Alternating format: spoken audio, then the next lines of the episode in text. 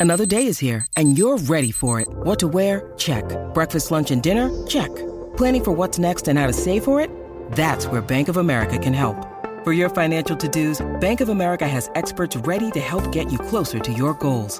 Get started at one of our local financial centers or 24-7 in our mobile banking app. Find a location near you at bankofamerica.com slash talk to us. What would you like the power to do? Mobile banking requires downloading the app and is only available for select devices. Message and data rates may apply. Bank of America and a member FDIC. When you need mealtime inspiration, it's worth shopping Kroger, where you'll find over 30,000 mouthwatering choices that excite your inner foodie. And no matter what tasty choice you make, you'll enjoy our everyday low prices, plus extra ways to save, like digital coupons worth over $600 each week. You can also save up to $1 off per gallon at the pump with fuel points. More savings and more inspiring flavors make shopping Kroger worth it every time. Kroger, fresh for everyone. Fuel restrictions apply.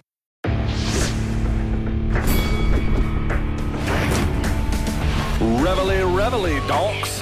Look at us now, tip to tip. This is our life. This is our passion. That's the spirit we bring to this show. I'm Luke Thomas. I'm Brian Campbell. This is Morning Combat.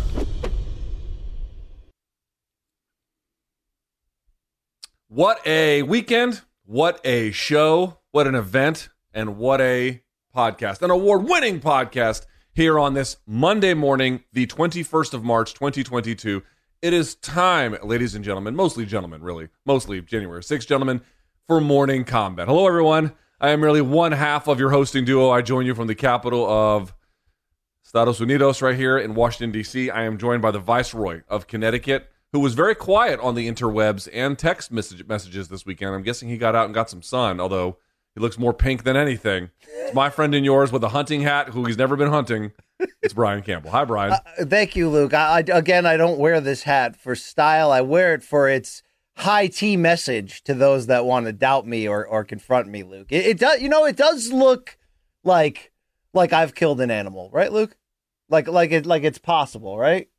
I mean, No, here is not- it does something not- It does. It does, it does not look possible. They don't understand, right, Luke? Um, yeah. So hey, I'm back. It's Monday. You and I are gonna catch a plane for uh, South Beach soon, or Fort Lauderdale, whatever, wherever the hell we're going. But uh, as we speak today, Luke, the weather's changing. Optimism abound. Um, I'm fired up, Luke. I mean, they want the bod. Here's the hot rod, right? You know where I'm going with that? I don't know. Where's that from? Uh, shoop, baby. Ah. Okay. All right. Well, however you're feeling on this fine Monday morning, where were you? Like, what did you do? You know, I went uh, for a four mile walk around the neighborhood, Luke. But just getting that seventy degrees, it was like uh, injection season, Luke. It was it was fantastic. So uh, great, great stuff. Um, did you know? Did the family stuff, Luke? Okay, feel refreshed, feel ready. You know, Luke. Like you know, spring. It, it happens every year. It comes after that that uh, you know pit of despair that we call winter for those of us that don't ski apparently. Because the skiers Luke they're living it up. I mean these these people have no yeah. idea it's winter right? You know they're snorting the mountain. They're so happy. But for the rest of us Luke uh, spring is it's it springs eternal Luke okay? Hope joy optimism uh, the idea of uh, of not being fat and, and being happy every day it's fantastic Luke. So you know uh, I'll drink to that. Thank you Fair enough. Well, speaking of all of the celebrity, uh, or I should say the celebrations, UFC London, an incredible event over the weekend. There was some boxing as well that was not as good.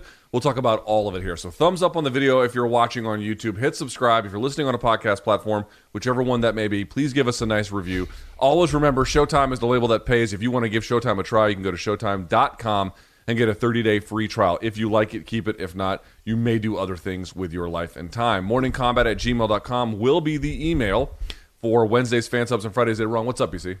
you know, I wanted to jump in before you got in, before you slammed it, the door shut, and started our five topics, and say you're holding it together pretty well for what happened this morning, Luke, with uh, Yes. your recording of You don't, you um, don't. You don't even know the half of it. It actually gets much worse than that. So you were so for the people to know, you recorded extra credit, your your spin-off show, your you know what I mean, your your perfect strangers to family matters, right? And um and you didn't record the audio. And Luke got, you know, it's like it, you it's man, You know, I used to remember as a kid they had that game Domino Rally. That game drove me to like insanity because you try to set up like you know five thousand dominoes and like a cat would run by and knock it over, and then like you'd just fall apart emotionally and, and like scream. Um, you could have been there, Luke, but I want to say that not only do I have your back, do the viewers, but our staff, while you were sleeping, while you were angry, um, we repaired it. So we've got the footage right now, uh, Gaff and Corey, um, and we're proud of it. Here's Luke attempting to um, to record uh, extra credit this morning without um, without volume on. Yeah. I mean that's Burger, just that's fries, just some uh, and a coke. that's just some sloppy shit, Luke. me. Okay, I mean, I'm eating. shout out If to it Carl doesn't get all over the place, All right. it doesn't belong in your face.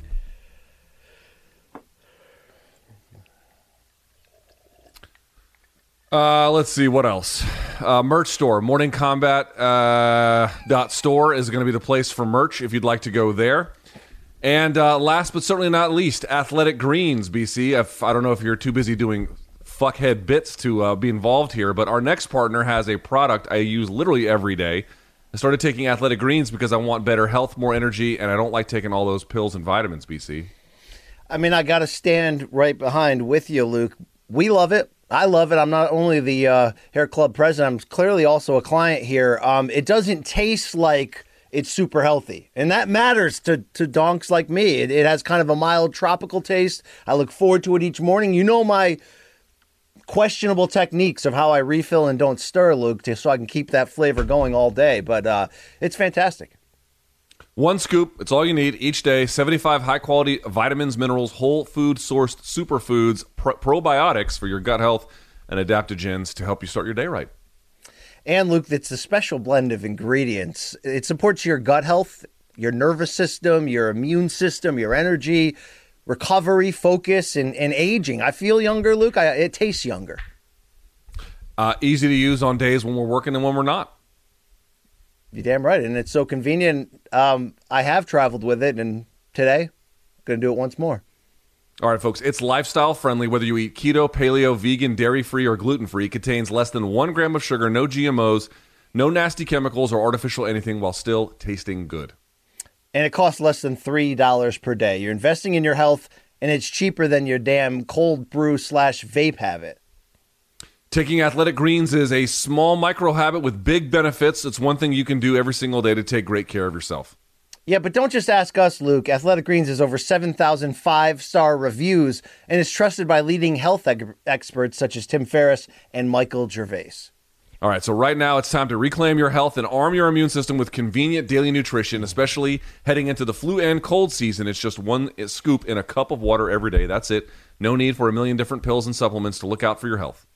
Yeah, and also, Luke, uh, to make it easy, Athletic Greens is going to give our, our viewers right here, our listeners, a free one year supply of immune supporting vitamin D and five free travel packs with your first purchase. I've already used all five very quickly. All you have to do is go to athleticgreens.com slash morning combat. Combat with a K. Again, that's Athletic Greens. That's right. That's athleticgreens.com slash morning combat to take ownership over your health and pick up the ultimate daily nutritional insurance. All right, with that out of the way, I believe we are done with our pre-show rambling. Let's get started on our top five. All right, BC. I don't know what else there would be to talk about to start today's show other than UFC London. What an event, historic in many ways.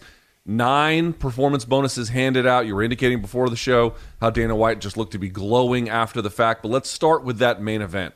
Tom Aspinall basically made short work of Alexander Volkov, even surprising people like me who I knew he was good. I, I didn't know he was going to do all that.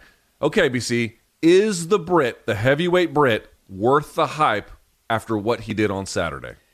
Uh, he made it look so easy. And I know a lot of people had a lot of fun with, you know, old BC saying, look, I got to see it to believe it. Look, I don't even really think we've seen it yet. And I don't say that to take anything away from Aspinall. It just was so damn easy what he did to Volkov, a guy who, you know, I couldn't talk up higher coming in about how battle tested and tough and maybe, maybe looking like he's got his best run to come. And he just got steamrolled and it was over before it was over, and then it was over. So Aspinall, does he still have things to prove? Of course, but the frenzy that's going along with him and him being a very key part of this class of UK and Ireland based fighters right now, and, and it cannot be overstated what that crowd felt like through the screen, the energy uh, of the building, and what it fueled the fighters to produce those performances, and obviously and no wonder Eddie Hearn and Anthony Joshua are ringside with, you know, free tickets to get a taste of it. We already know it's like that in, in UK boxing, but you know, it, it was a, a wake up call for all, Dana White included, to realize the potential out there. And Tom Aspinall, Luke, is in this very perfect spot of being young, you know, sort of decent tat setup, Luke, okay? Decent tat patterns going on there, but also be a guy with monster potential. He ain't afraid of shit. He fights so easy and smooth, Luke. I don't really know how great he can be, but there's no use in, in standing up here anymore and trying to you know, decode against that because he's got momentum. He's coming on, Luke. It's going to be fun watching how far he can go. Um, I, I, you know, I'll take the knee. I'll take the Cotto knee in round ten here, Luke. I'll tell you, I was wrong, but I'm happy to be wrong here. I mean, well, I, would be curious to like ask you what stood out as impressive. I, I think you alluded to one of the things, right? One is he's calm, very calm. He doesn't seem to get too high, too low. Stays right in the middle. That enables him to make good, sound decisions. That would be one thing I'd say. Two, his hand speed. His hand speed was noticeably super quick. Volkov looked like he was standing in mud in terms of his ability to move both his hands and his feet relative to Aspinall, who's just so athletic and so quick. And then the other one was we had talked about it on Friday, BC. We're like he's got to make sure that he doesn't stand too far apart from Volkov or just give Volkov room to move on the backside either, right? So in either way, that has to be constricted. I didn't know if necessarily that was going to be from the takedown, but sure enough, it was. Dude, he got it no problem. His Dude, entry was quick and like well, with so Luke, like I gotta say, he's you're right that we haven't seen him tested in the sense of someone like put it on him and he had to respond like Paul Craig or something like that. That is true. But all the other pieces indicate to me we're dealing with somebody special here. Yes, and he's so efficient at doing very high level stuff, very powerful, quick stuff, and just, I mean, executing like a ninja out there for a guy his size. And by the way, he has a legitimate heavyweight size at 6'5 and in that build. But he does it so quickly, Luke, that I'm going, what the hell's wrong with Volkov? Like, did he have a seizure on the walk in here? Like, what happened? And obviously, Luke, it's that next level stuff that we even talked about ahead of this fight with him that is freezing his opponents and making them look stuck in the mud. Or, you know, it took me a, a second, third replay to go, oh, yeah, dude, he would, you know, if Volkov doesn't tap there, his arms, I mean, you're going to be, you can sell it as a souvenir on the way out. Um, so it really was all that subtle stuff coming together for Aspinall and guys are having a trouble picking up on the speed and the movement of his fastball, so to speak, Luke. They're having trouble figuring out exactly where this guy's coming from and what's he what he's got. And again, I'm having that same trouble trying to analyze him, but you can tell it's something special. And um, perfect timing again for this movement to happen. He's sort of one of the big faces of it at the moment. Although, you know, Dana said after he would have loved for this card to have been a pay per view with Usman Leon Edwards as the top. And, you know, you certainly mm. couldn't hate on that as well. But, dude, Aspinall took his opportunity, Luke, against a guy I didn't think he should have been favored to beat. And he beat the, sh- I mean, he beat the shit out of him, Luke. I mean, it wasn't a sustained beating because it was so quick and efficient. But yeah, dude, he, he just he's just like, nah, no, it, it, might be real. It might be real after all, Luke. So all of our um, passionate MK UK fans and Irish fans, um, you know, you felt that. You know, you you dog whistled that shit. You know what I mean? You were like those owls, owls, owls, owls who know the storm's coming, Luke, long time before the weathermen do, and they're already preparing their exit strategy, right? Uh, I'm not sure if owls do that. Um, but to, the question I would have is you thought, and I, I agreed with you uh, to a large extent on Friday, which was Volkov seemed like a really good test relative to where Aspinall had been previously. What would you have liked to have seen that we didn't see? In other words, what we did see was limited. I mean, it was less than a round, but it was so conclusive that you can at least draw something from that. What would you have preferred to see that would make you better understand Tom Aspinall? What what did Volkov fail to do? Yeah, so so because Aspinall really is some of these things that he's teasing, this next level sort of athleticism and flash.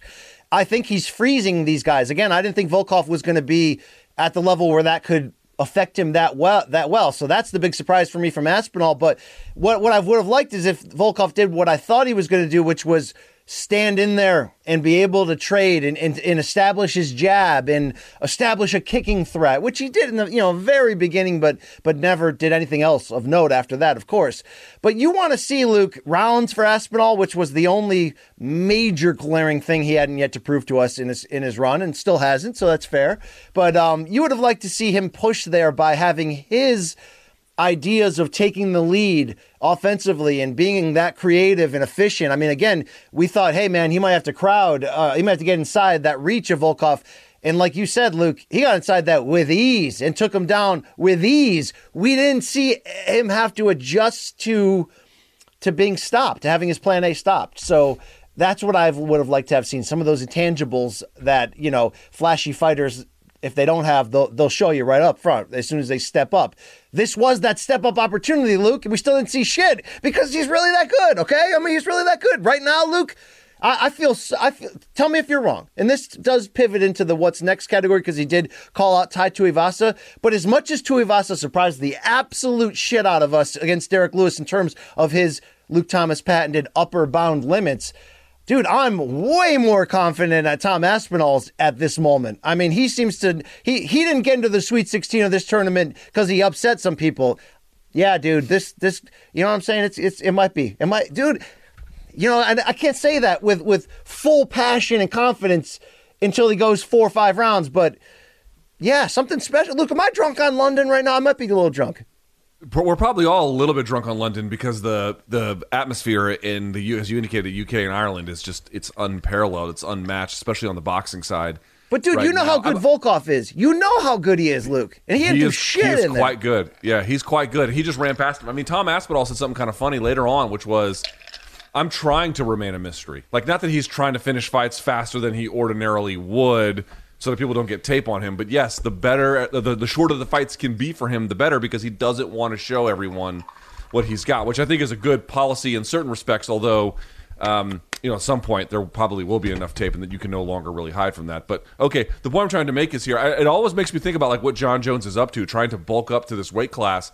And I, listen, I don't know how good he's going to be, or how bad he's going to be, or when he's going to come back, or who he's going to fight. I mean, the questions are endless with him. But in terms of what you see from Tom Aspinall, the reason why I'm like wondering if like he should have pulled that trigger a while ago is there's always beasts at the top of every division, even a thinner one like heavyweight. But these guys like Aspinall, man, these next generation of guys who fit into that weight class perfectly, who are athletically hand in glove with what you can use to both get ahead and, and, and make a name and, and lord over your opponent as BC dies from probably vaping when the camera's not on. wow, sorry. Look, I didn't, you know, that wasn't planned. Wow. Woo. You all right there? Yeah, you know, I think maybe uh, maybe I should encourage the folks to actually stir their athletic greens, Luke, because you know you can yes, catch a, you idea. can you can catch a, uh, a floater in there, Luke. Okay. Yeah, you've got a couple tadpoles just swimming in your belly at this point. Yeah, I, th- I, think, that, I, think is, I just gave birth in my mouth. Is really where you're going right now, Luke. I get it. I it's get like it, it's it's almost like these 205ers are tr- like, and Jon's very different than every other 205er because he's the one who is basically undefeated uh, in the weight class and, and overall. Uh, again, basically. But the point I'm trying to make here is, you know, trying to to like terror terraform your body uh, to get right for a different weight class versus what you see are these guys who are athletically in a groove in their natural weight class. Obviously, tactics can make up a big difference, strategy and talent, but he looks like he's got a lot of those too. I think he shakes up this division. We had kind of thought this was a Gane Francis, Gane Francis division, and I guess it is for the moment, and it could be for the future too. I guess we'll have to see. But dude, between Tuivasa and guys like this, there's a lot of potential shakeup. And Stipe's still out there too, by the way. Um, and I was so going to ask you about out, this. Yeah, go ahead. Yeah, go ahead. Go ahead. No, well, Tuivasa or somebody else? Because I got to tell you, maybe it's too much too soon. Fair enough. I got to tell you, I would love to see an Aspinall Miocic fight. I really would. Okay. I think we learn a lot from that. Th- that's where the direction I was going. Um, I, I yes, Luke, yes. So the the reason why that gets me excited to even Peter Brady my voice a bit is, um, I'm wondering, you know, if Aspinall ends up being everything he looks to be, and not only do we have to see him go five rounds, make adjustments, we got to see if he has, to be fair, a Stipe level, you know, um, chin and toughness. And by the way, if you're Stipe level on chin and toughness, you're probably one of the all-time greats because that's a major part of what makes Stipe so great. But when I look at Aspinall, Luke, I say to myself, um, if he ends up being everything he looks like he could be in a top shelf situation, dude, he's a more dynamic Stipe. So the idea of all right, to really find out how good he is, could we do the Tai Tuivasa thing? Of course, and it's you know, it's Jon Jones versus Bader all over again in terms of like you know which one's going and coming and which one's you know just that step below. But dude, how about we find out right now? Stipe's that it's like two spider. It's the Spider-Man meme, Luke. I mean, I would be you know particularly concerned for Aspinall if that fight goes deep, given Stipe's gas tank experience and toughness, but if he slays that beast, dude, you just you just cut it. the line. You know what I'm saying? You just yeah. found your way to the head of the class. And in some ways, Miocic is a really tough fight, right? Because a he's Stipe, you know, the most decorated heavyweight that we have in the UFC's history. He obviously is super well rounded, can play the levels, as experienced as any fighter in the heavyweight division can get. Not named Andrei Arlovski, but even then, you get the idea. But at the same time, Aspinall's athletic gifts make me think he could dart in and out, cut angles, and land on Miocic and put him away as well. Like, there's a lot of different ways that could go. A fight like that, a fight like Tuivasa, I'm not saying it has no value. It has a ton of value. But you got two contenders on the rise. Putting them right together right now seems a little premature. I guess the well, point I'm trying to me, make is I would like to see him you. go against someone who's got a little bit veteran experience on him. Let me judo chop and hedge it back at you. Could he still get a title shot off of knocking out Tai Tuivasa in your mind? Or no. is there still too much? No. There's too much. Uh, it's too crowded atop it. That's too crowded. There's still, that that Gane test, that Curtis Blaydes test. Volkov is Volkov is one kind of test, and it's a very yeah. important, super impactful one. But All right. there are well, other ones that also have to be answered. As we know, April 23rd is that Tyson Fury Dillian Whyte heavyweight boxing uh, championship match between two UK, you know, stars, and they sold what 90. They sold 90,000 tickets, Luke and it's going to, you know, break. They're trying to break the Anthony Joshua most recent record, and of course the Carl Froch record before that for outdoor stadium fights in that area. But you know, Francis Ngannou versus Tom Aspinall for the heavyweight championship.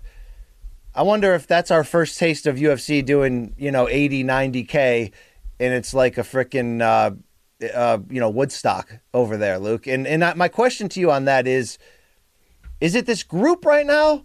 And certainly we're going to talk Paddy. We're going to talk, um, you know, meatball. Everybody up and down that that shine on this card. Is it just that, or can the UFC commit up to two pay per views a year from this region and put anybody more or less, you know, pay per view worthy main event and co main event, and do stadiums on a regular if they wanted to? Hmm. How you know what's Stadiums the heat check on that area? Yeah. Well, if you had Leon Edwards in the main event with Kamaru for the welterweight title, I think you could. But if you had, let's say, Colby versus Jorge in London or something, where two guys, where it's not a belt on the line, they're not from the area, not from the country even, what could they do? I still think it would do really, really well. Could they do 90,000 for that? I don't think they could do 90,000 for that. But for the right kind of fights and the right kind of card, they might be able to. They really might. The enthusiasm in that market is impossible to deny yeah. or ignore. So the right match. But see, here's the thing: this was their first show back in three years. You know, the next London show probably, it's all fair to say, probably won't be as good. This was something of a magical moment. So you're going to regress to the mean a little bit here to get the right kind of experience. BC, I think you got to stack it the right way, not just any old thing. I just think with with with UFC being on ESPN now, and sometimes there's strategic reasons why they should go earlier in the day because of that. Whether it's boxing having a monster card that same time, or, or anything else, you got more there's more reasons to do the afternoon pay-per-view, Luke. That's all I'm saying, okay? Luke, Luke, you know, they've been asking for years one of those unanswerable questions of who let the dogs out, but we're going to f- answer it now. It's going to be you right now, Luke. Let you In know what I'm? All right, point number 2. Let's move along. Point number 2. How about that co-main event cuz that was a brutal one as well, albeit a different kind. He, he he's he's UFC's Gary Russell Jr. He's been fighting once a year and beating good competition the whole time we were wondering how he was going to look this time. He looked amazing. Arnold Allen dispatches with Dan Hooker in. He did get dropped briefly or, or sent to a knee when he got overzealous in the pursuit. But other than that, it was one way, tra- one way traffic. BC, question for you. Was this the performance that Arnold Allen needed to start truly ascending into that top five big fight, number one contender fights. Yeah, absolutely, Luke. Please let those dogs out, Luke. Please. Um, absolutely, it was. And look, not only had been fighting too infrequently, the big question I posed ahead of this was he's been solid. He's been, you know, good to very good, but he hasn't been great. There's been decision after decision for the most part in that run, and he hasn't had his moment. Well, dude, this is your moment to do it in front of this crowd in this setting. Arnold Allen may be able to benefit, and I say that because we we get he's a very good fighter with big potential, but not overly. I mean, he's not Paddy Pimblett, or you know, he's not going for it in that level in terms of potential marketability. But he may get huge opportunities and being placed high in huge cards after this type of win. It was the one he needed in terms of name recognition because when you've won a long streak you gotta sometimes really put that put that pipe fitter's cone right on the top. Just put just put that just just just fucking tighten that shit. Uh, this was that win against the name like Dan Hooker. Still still holds up value, although you know we're going in the wrong direction here, but still holds up value right now.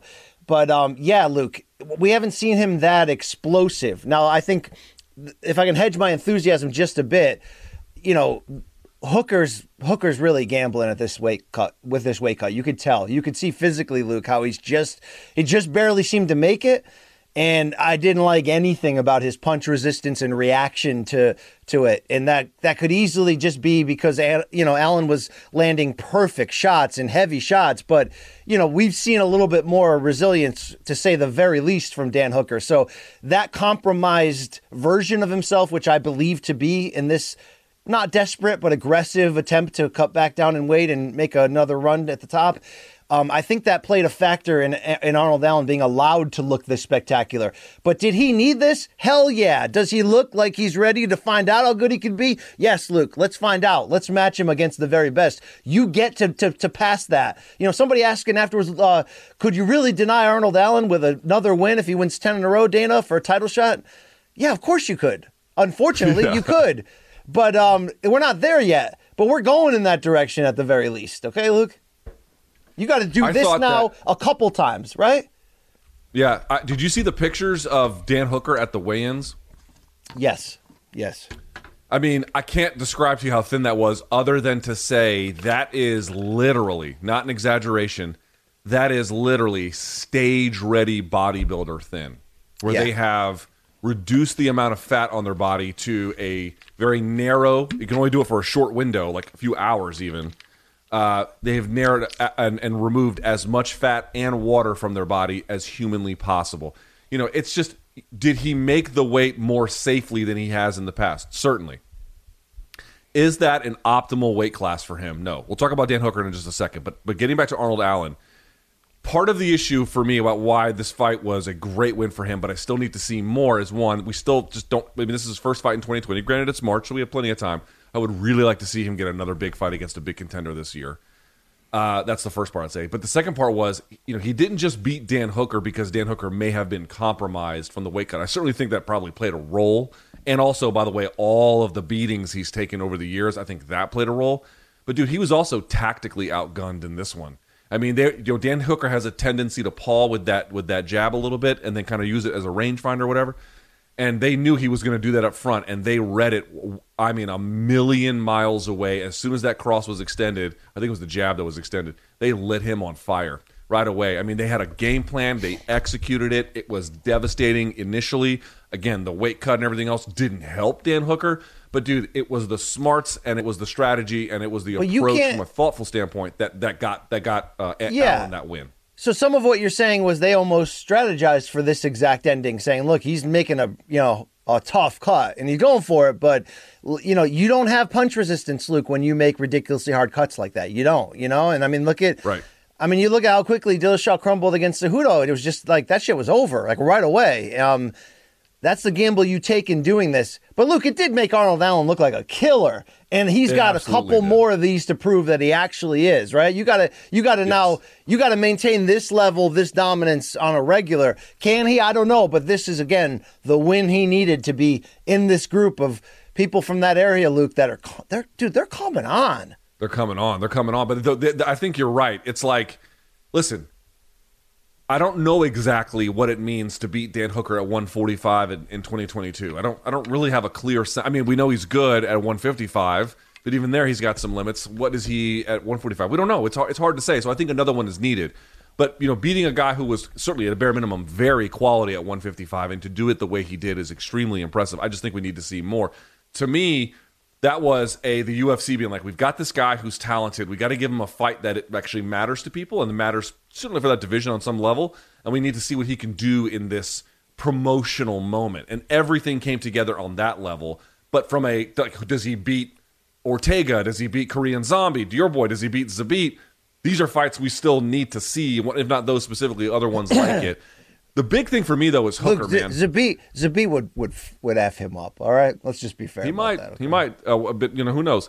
The point I want, I want to make is it's about Hooker, man. I remember after the Edson Barboza fight, I asked Dan Hooker, like, dude, are you not worried about taking all this damage?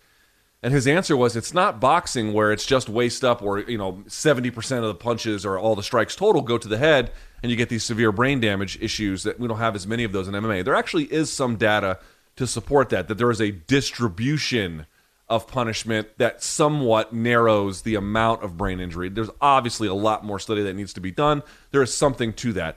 On the other side of things, BC, on the other side of things, you your body cannot absorb dramatic weight cuts and then beatings like he had in the, uh, for example, he got knocked out against uh, Michael Chandler, which is not a beating, but it was you know ferocious. The the Poirier fight, the Felder fight, you can, uh, the, the Barboza fight, where you're taking dude, it damages your muscles, it damages your Dude, ligaments, the it damages fight. tendon. Yo, he got the, shit beat out of him in the Poirier, the fight. He delivered as it. well. It's- he delivered it too, but he got you know that was a grueling fight. But dude, here's the thing. I think a guy like that can travel from from New Zealand on a Tuesday and then make a weight cut on a Friday or even a Wednesday, and then he can put himself to 145 and then he can not feel this abuse and whatever. There are these guys who can turn off all the mechanisms in their body that get them to stop doing things that are either difficult or in some cases risky, come with pain, difficulty. He has completely shut that off. But the problem is now that he's shut that off, there is still these other issues you have to tackle on the other side, namely Yeah. all of the damage that actually inhibits performance. Even if you have mentally said, I'm not going to succumb to it, your body will make choices for you. And it does appear that's where he is now. How worried are you about the future of Dan Hooker at very only worried 32 years old?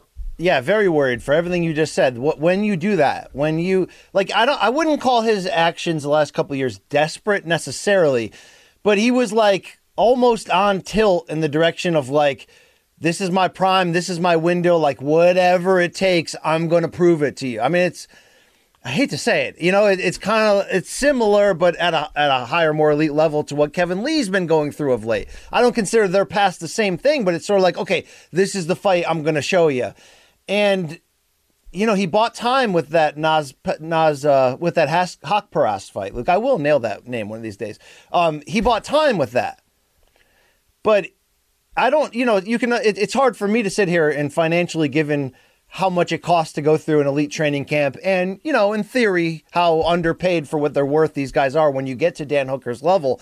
So it's hard for me to say, man, you should take a year off and, and retool. I don't know if he can even afford to do that, Luke, but he needs an extended break, in my opinion to let the wear and tear, the grind, and he put himself in the coffee grinder extra, extra the last two, three years.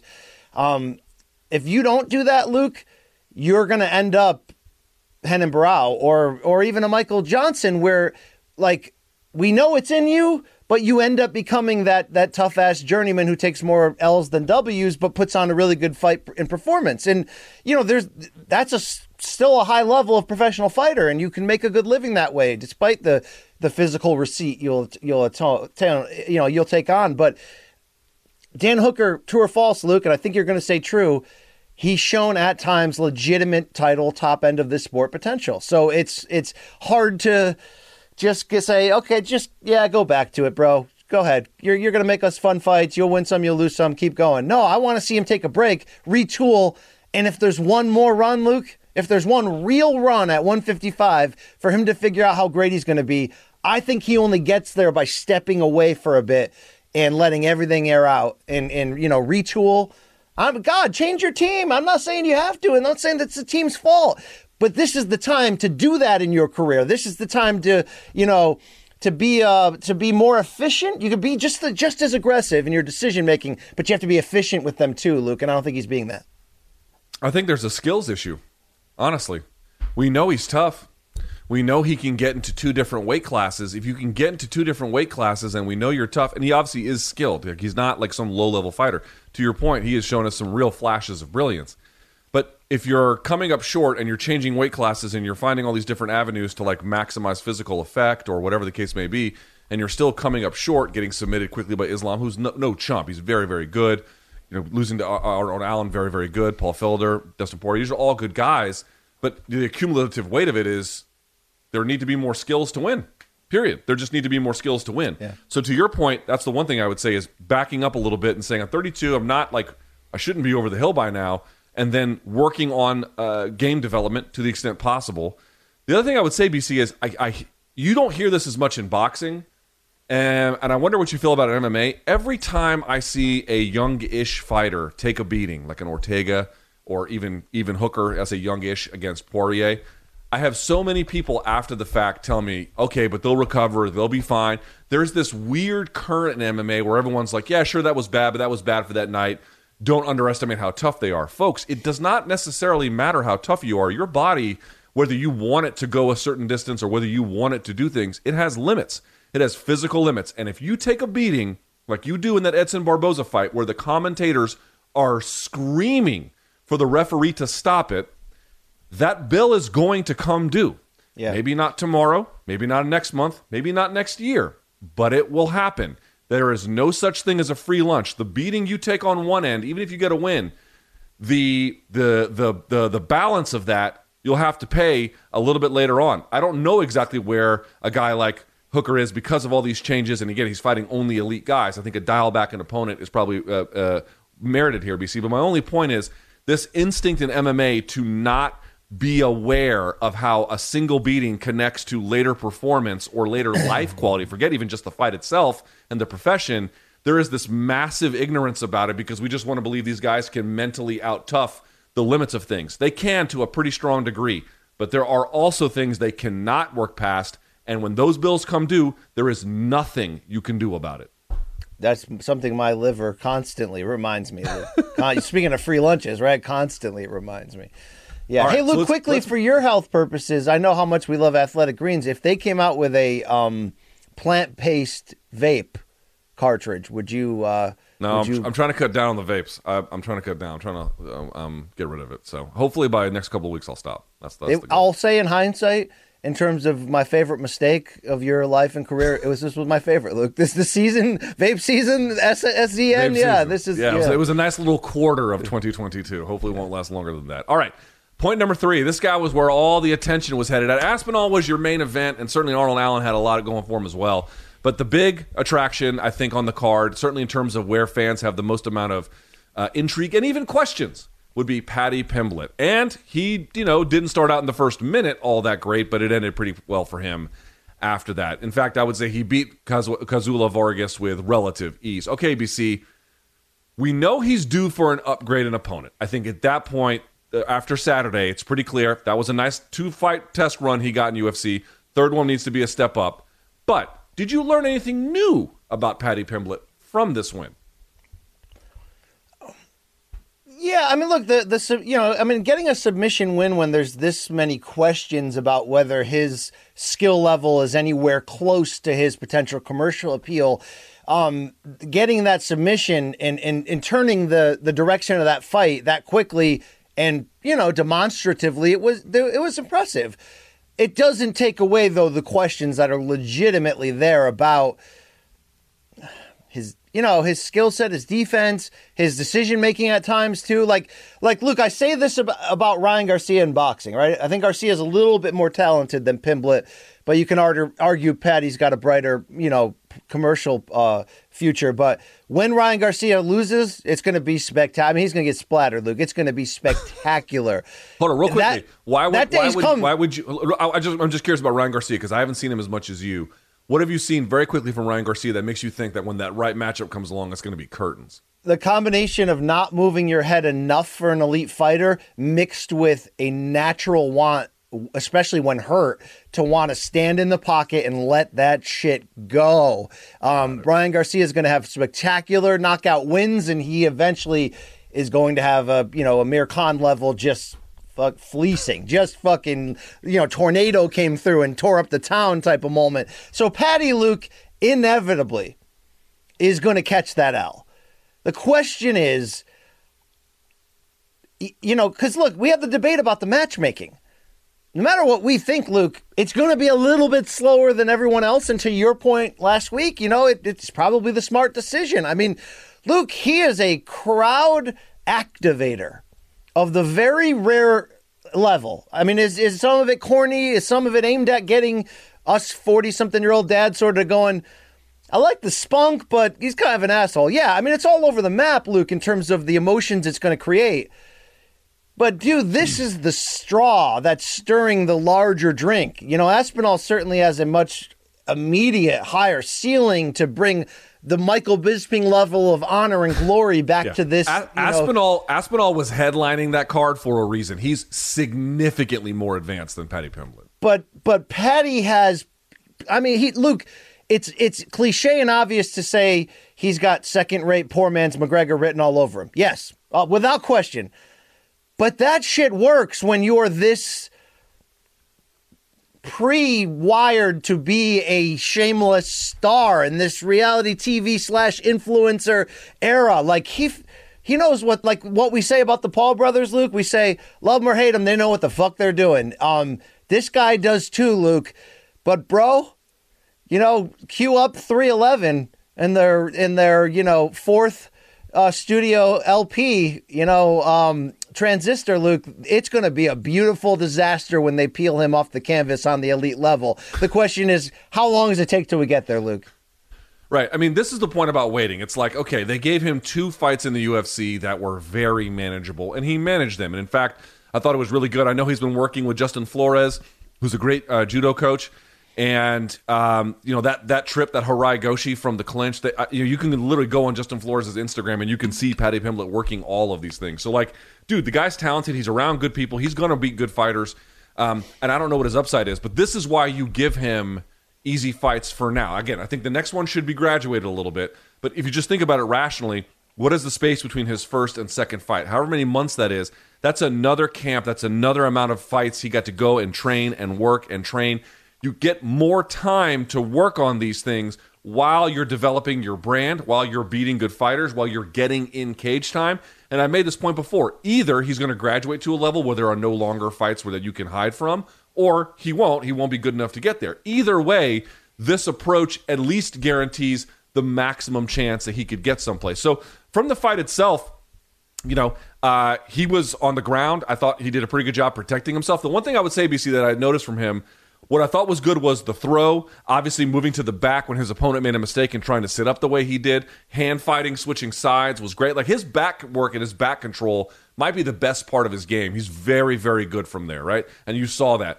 The two things that concerned me, again, not not a huge deal, but just things to work on, was one, he did get popped right up against the fence, and you saw his mop go way back, and I was like, striking defense is still a bit of an issue. And the other one was he kind of took the underneath position and rolled there when he was in this kind of scrambly moment with Vargas, and it's like that was fine here, and in fact, I would consider that a mistake by Vargas and a good call by Pimblett. But what I would say is, as you graduate levels of opponents, that no longer becomes a good suggestion or a good idea. Yeah. Like for example, if you're fighting a guy who's got one pro fight, kind of taking it to them early when they are at their maximum, like eyes wide open kind of moment, and they're they can be shell shocked. Going after them quickly makes sense. Doing that against, like say, Volkanovski would be a very bad move. So some things to work on. He looked fine. I think the approach is working, and I think for now there's no reason to stop. And he's a brewing magician, and that sounds corny and stupid, but here's what I mean by that. Part of the McGregor rise, I always talk about the magic, Luke. There was a magic, an element of luck, almost like, you know, like it was written and like it was supposed to happen. How the hell did it happen? There was some of that, but you have to be really good to execute the, that level of momentum and, and, and control it and fucking, you know, shoot it out at the TV screen and knock Jose Aldo out cold with the first strike you land. Um, there's a little bit of that in Paddy from the standpoint of you're right. He's skilled enough in certain areas you either wouldn't expect or, or you might question. It's like I can see the holes in his game. I'm sure potential opponents, without question, are licking their chops because they can see it. But like McGregor on the rise, there's a, a next level thing in there that he can rise to the moment and and even after taking some damage, get a win that that maybe you can argue he shouldn't. But it's it's because some of the skills that make him good are, are spread out in different areas. You know what I'm saying? So um, that's why it's so fun in, in watching journeys like this because you're like, man, I know, I know the bottom's to fall out, but when? How far? You know, until until those credit card bills come due, how how big can we live it up, right? You know what I'm saying, Luke? So, um, dude, I don't like the gimmick, but am I am I feeling it? Did I Dude, catch a here's second hand? I don't like his gimmick. I don't like his gimmick either. It does nothing for me. Like I'm not, I'm not a fan in that way. I don't, I don't hate or like it. Does it doesn't move me. And I, I was never a fan of McGregor stick either. But two things I would say, and you know this is true. One, being an asshole to some people while you know while your hometown fan, fans love you, that's great for business. It's great for business. Number one. Number two, it's not for us to know or appreciate or like or dislike. It's for the fans. It's for the next generation of people. It's for that eh, the folks from Liverpool and all the people that like him, and even folks stateside, of course. But we're two 40 year, 42 something year old dads. Like what we think about it is, you know, in terms of oh, I like it, I dislike it. It's irrelevant, you know. Yeah, but I'm saying like people are going to under people are to underestimate him. He's going to end up with a couple of those wins that that you're like, you know, I, I saw no way he was going to beat oh, that guy yes, coming yes, in. yes, yes. Oh, And- you know what? I got an email about this. I got an email about this over the weekend. You are so right.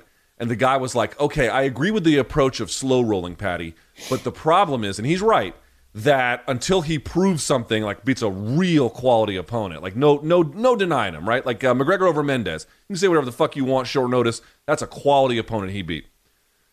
Until he does that, we're gonna have to hear about all the people he thinks he can beat and all his supporters think he can beat and we're just to have to sit here and tolerate. And it's to be crazy. He can beat, you know, just name somebody that's impossibly difficult to beat. Yes, there will be some of that, but that's going to raise his marketing appeal. When he loses, that will be lorded over him. Or if he wins, that'll be used to call him Mystic Paddy. Either way, the game will resolve itself in terms of its truth functioning over right. time. And that's why you. That's why we got to give his shtick the respect it deserves in terms of it's working. And look, he makes the he takes the emotion and energy of a schoolyard fight and brings that to you know elite-ish level MMA at the highest promotion. And I think that's sort of the the hook, that flavor. It's like thing, you know, momentum swings, a lot of emotion. It's like, look, remember, like school fights always had that built-in like ending. And you never knew. It could be three seconds, it could be a minute and a half, but like rarely did they go unrefereed, unstopped, right? You know, a couple times in the wrong area of the school, some kids got the shit beat out of them, Luke. But most of the time, it's a quick one. And Paddy's like that perfect, like undersized school brawler who's like, if that fight with wasn't stopped, he'd get the shit kicked out of him. But does he have enough skill, chin, balls, daringness in that window before the teachers or security get there to maybe land some big shots on somebody and come away the victor? Yeah, he does, Luke. Um, I don't know if that matters at the end of the day, but it's gonna it's sure fun to watch. Okay, damn glad to meet you. All right, we move on now. Uh, I did have an extra credit. I guess I'm going to have to record it after I travel from my fucking hotel room. But what are you going to do? Uh, we'll talk about Molly McCann, Muhammad Mokaev. We'll talk about uh, Jack Shore. We'll talk about um, oh the not the the McCann knockout as I mentioned. There's a bunch of them we're going to get to. Yeah, you may see some of these people on Have You Seen This Shit, Luke? It's possible. Yeah. Yeah. Okay. Uh, point number four, BC. We'll move on from UFC London again. I'll circle back to it a little bit later in uh, the next podcast. But Conor McGregor made some news, BC, and this one, I'm not sure what to say about it. I'm very curious to hear what you have to say about it. So over the weekend, it came out that he was sort of talking about getting back to action and you know all, all the stuff there. He says he wants a title fight when he comes back against Kamaru Usman. And here's what he wrote, BC. Myself versus Usman for the 170 pound title in my comeback fight is the one I'm eyeballing at the minute. Why cut the weight? I've already won at 155. I got myself to a lightweight frame, but you know, I'm big now. I feel big. I feel strong. I feel healthy. I've got good energy. I'm coming back from a gruesome injury. I don't want to be depleting myself. There should be no need to deplete myself. Okay, exception of the Usman part, I'm on board with all of that. That sounds actually pretty reasonable to me. Here's where it goes off the rails. and I feel confident against Usman, a jab happy, sloppy, orthodox wrestler with no submissions whatsoever. What's he going to do? Where's the danger here? I don't see danger. No one has ever obtained three titles in three divisions like I will uh, do if we make this fight. Now, he is right. He'd be the first one to capture three UFC weight class titles. BC, where's the danger here? Do you see it? Yeah, I mean, look, that kind of attitude is going to get him knocked the fuck out. And Luke, inevitably, when I don't say if, when these two fight, maybe to close this year, um, you know, he probably will get stopped. But the whole point is, Luke, here's the deal: the history of this. I mean, he's going to be the first person to attempt this, let alone do it. You know, which which the odds would be against him, of course. But like, that's the that's the biggest power move he has left right? You know, if you if he looks in his tool belt of what what uncashed lottery tickets are there, right? It's like the third Nate fight, of course, maybe Masvidal, and you know probably one or two others that we're not even thinking of in the moment. You know, maybe Holloway a second time. There's money fights left, but which one of those gives him the chance at at like bringing back the legend, rewaking the aura from from that's been you know that's kind of dead. You know, I mean the aura's still there. The aura will still kick your ass if you're not careful, but the chance to just get right back to where he was in the peak. Not ability wise, but in terms of like star value and critical respect. I mean, if he pulled off this upset, Luke, it's as if the last five years didn't happen in terms of what became of his MMA career. So I think he's just one of those adrenaline junkies who's like, okay, if I lose, who cares? It's not even my weight class. I'll talk you into thinking it's my weight class right now, but I know it's not. And I may need this scare that Usman does bring. He's the pound for pound king. He's on his way to figuring out if he's if he's going in that upper upper room, right? I mean, he's freaking legit as shit. I wonder if Conor's like, I need that scare to to to get out of bed and, and really give it everything I have left, Luke. So maybe that's listen. part of the motivation, Luke. Maybe that is the motivation, dude. You know what I'm saying? Yeah, I mean, listen, if if he's saying these things that he knows to either be true or a false rather and then or some version of an exaggeration you know just saying incendiary things to get a fight and then on top of it adding this sort of layer of history like hey not only would I beat this guy, but I would be the guy for a weight class title in a way that no one else in UFC history ever ever has. And again, he was the first in UFC to wear two belts simultaneously. So this would be, you know, very much in keeping with his tradition. And and again, BC, the other part is you know this as well as I do. Listen, the difference between um, a fighter daring to be great and a fighter being absolutely batshit insane is thin. Very thin. There's a very thin difference between a guy motivating himself and achieving true greatness and saying outrageous shit that's utterly indefensible uh, uh in, in pursuits of similar kinds of goals. To me, the calibration's a little bit off, although to your point, it could be a function of just trying to get the fight, whatever.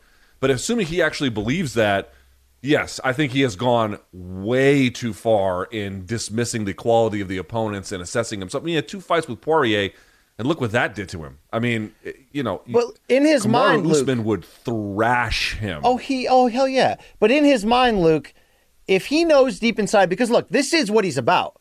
This is this is the history of Conor McGregor, right? Taking big chances, not caring about the risk, just believe, you know, again, whether that's what it takes to get him to the best version of him or not.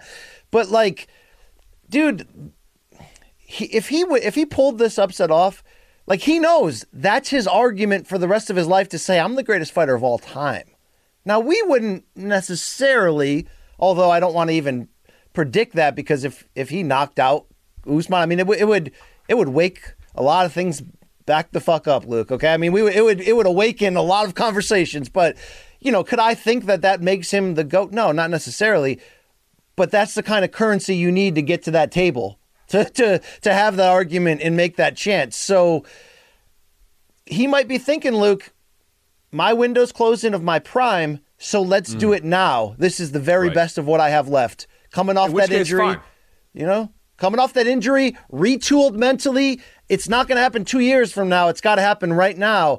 And Luke, true or false here, as much as his brand, I wouldn't say it's dangling, but it's damaged. It's it's, it's damaged at the moment. It's damaged. You know, mm-hmm. I mean, you can still get a lot out of a damaged brand this good. Look at the second half of Mike Tyson's career, like no question about it.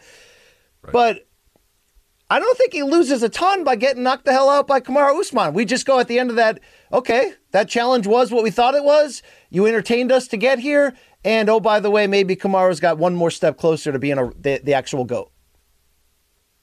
Right. And I would say this, though. The, the one caveat to that is, again, if he's trying to do this because he knows his time is limited or whatever, and he's just trying to see, like, what needle could I thread to get the most out of this, out of what's left, then fine. All that is totally, again, say what you want, do what you want. I'm just saying – if people out there are hearing this and thinking that, like, yeah, would Usman versus Conor be competitive? No, it would not. It would be really no. bad for Conor. What I would say though is, if he gets knocked out on the feet, that carries a certain amount of significance. But here's the thing: I do think is true, BC. If he gets like taken down and then just brutally ground and pounded inside of a round or two or something like that, I don't think that does much damage to the Jake Paul fight that's potentially there for him as well. I don't know where Jake Paul's doing. We haven't heard from him. You know, I don't know if he's going to box Tommy Fury or whatever yeah. the hell he's going to do. It doesn't do but, any damage because Luke. Well, if he gets knocked out on the feet, I still think that fight is big. Please don't misunderstand me. What I'm saying is, you get taken down by a big 170 wrestler and you get pounded out. You can just say, yeah. well, you know, Icarus got too close to the sun, whatever. Absolutely. Uh, I mean, if he gets one punch, thing. if he gets one punch like Masvidal and he's out cold, that's a bad look. Still semi recoverable, but that's a bad look. But Luke, I don't believe he considers submission losses as actual losses. So in no. this case, Luke, gassing out is just like I didn't get the knockout in time. Let's rematch, right? Like that's I think that's he, what it is. I, yeah, he, he, seems to like genuinely believe like when I have energy, I'm better than everyone else. Yes, and that's what matters. Like who's the best when we all have energy? It's like well, that's one way to look at it, but not the whole way to look at it. Uh, all right, BC. Last but not least, Ugh. Speaking speaking of the hype train starting to slow. Edgar Berlanga fought on top rank at the uh, at the Madison Square Garden Theater, I believe, over the weekend. He fought Steve Rolls. We talked about this on Friday. Now Berlanga was this guy who came out 16 first fights, 16 first round KOs. I mean, he looked like the next Puerto Rican star times a billion. And then in his last three, I believe, he has looked very pedestrian, relatively speaking. Now, in his last fight, not the one on Saturday, the one prior, he had a biceps injury, which he still won with. So, okay, he's obviously a tough dude and he can box a little bit. But, dude, this was a to me a decision for Berlanga or Berlanga, and I didn't. I don't feel like that's super controversial. Dude, he should have knocked this guy out a lot earlier. And yeah. Rolls actually had some moments in this fight. Are you now off the hype train of Berlanga being the next Puerto Rican boxing star? Long term, too early to tell, but this is a gigantic blow to his short term momentum and the idea of him being a headliner. I mean, Luke, like on paper, this was not a competitive right. matchup. Steve Rolls is 37. He only stepped up to the highest level once and got steamrolled by Triple G. And did he fight defensive and and just try to survive in this fight? Yeah, he did. So and he had moments in doing that. So um this was that type of performance where where there's issues. He's 24. He blew those guys away. I talked in the preview of this fight that you know I just think that's going to hinder him. That the the the the the celebrity level he got to as a result of the first round knockout scheme was you know streak was was always destined to have a price to pay for it. Okay, you get Fat Joe in your corner and by the way, it was hilarious, hilarious in that video. Somebody was interviewing Fat Joe as he was walking, and he was like, "Yes, when oh, Steve oh, Rolls fought Triple H. Triple H, he fought way more aggressive. Like your excuse can't be, we didn't look great because our opponent was defensive and, and circled away. It can't be at this level. And Luke, the problem is they're overloading his circuits right now, meaning." they're course correcting the two decision wins he had after that knockout streak ended. And let's not forget it, that second one, he he tore his left biceps, right? And fought most of that fight with that and then needed surgery and and he got dropped in that fight. So they course corrected that so hard by overloading his corner. He's not only got his dad, he's got former boxer Mickey Bey as a second assistant. He's got Kay Koroma, who is like a stud uh, technical coach, former US Team USA coach, like amateur background. From this area, the, right? Yeah, yeah, absolutely. He's with a lot of pro fighters today, either as their head trainer or as their like consultant. And then they also have got um, you know, Rozier, uh, Andre Rozier as like Danny Jacobs' uncle and trainer as like the lead guy.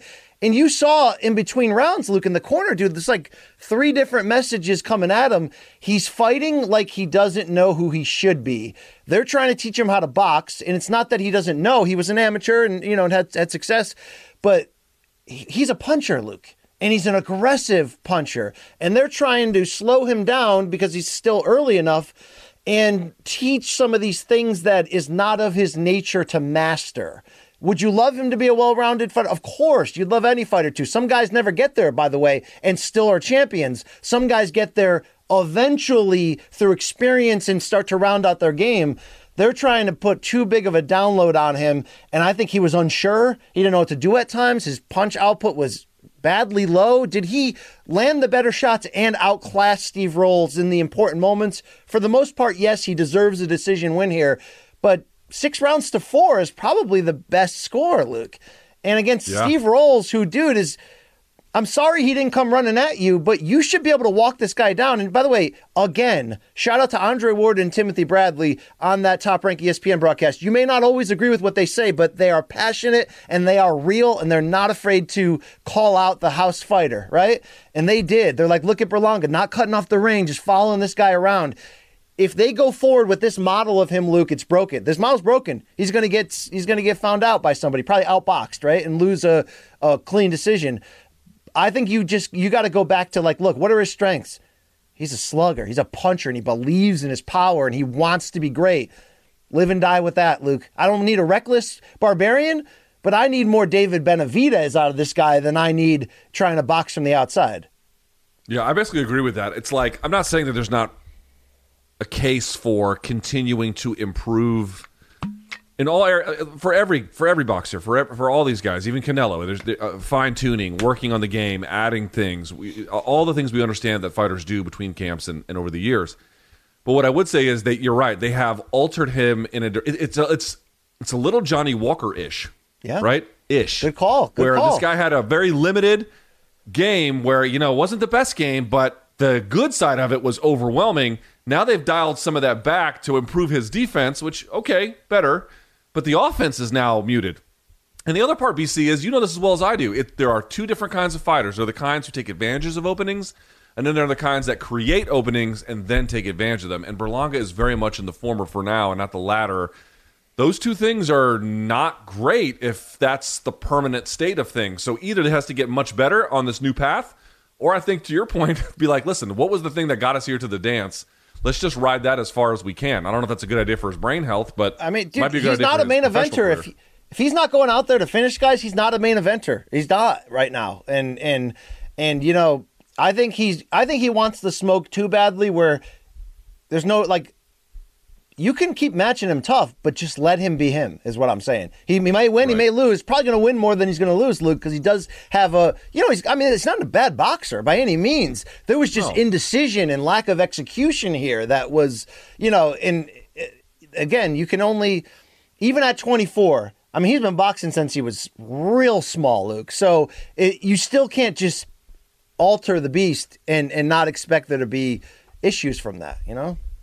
Yeah. Also, I mean, I don't, I'm not around Edgar. I, we don't, know, but like, he does seem to. And I'm not saying he doesn't put in the work. I, it seems like he does, but the fact that you've got Fat Joe blowing you up, and you look at his Instagram, and it's all like huge chains, and I'm around, you know, Anuel AA and all these other guys, and even on the front of his trunks, he was sponsored by uh, a, a reggaeton singer Do you think Daddy he Janky definitely knows seems to like the celebrity. He likes the celebrity trappings that come with a side boxing, so to speak. Does that make sense? Yeah, and do you think Daddy Janky knows who he is? Oh, I'm certain he does. I think they. Uh, he uh, Daddy Yankee visited him when he was training once. He put that on Oh Instagram. shit! So yeah, no, that. no, Yeah. dude, he attracts the celebrity clientele here. Oh, but um, he had he had who, who am I talking about? He had Malo Con- Conejo backstage. Who is that?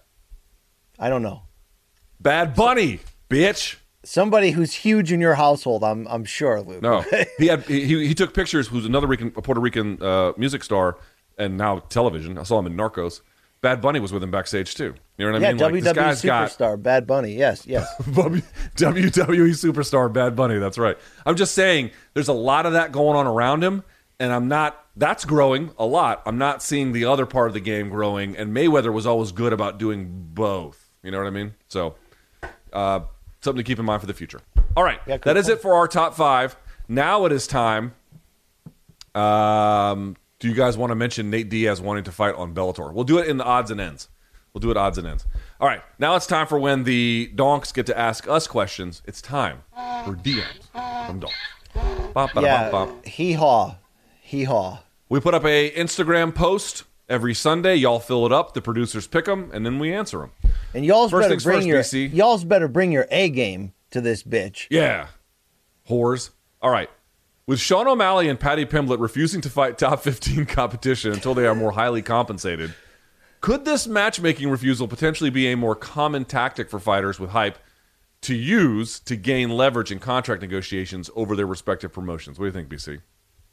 Yes. As of right now, they've figured out. I don't want to call it a loophole, but it's kind of. I mean, look, what Sean O'Malley's doing is interesting. It's just saying uh, I'm not going to challenge myself unless you reward me for it. And oh, by the way, I know when my contract ends, and I'm going to test the free market while I'm still 27. Right. So like there is that thread in there, Luke. So.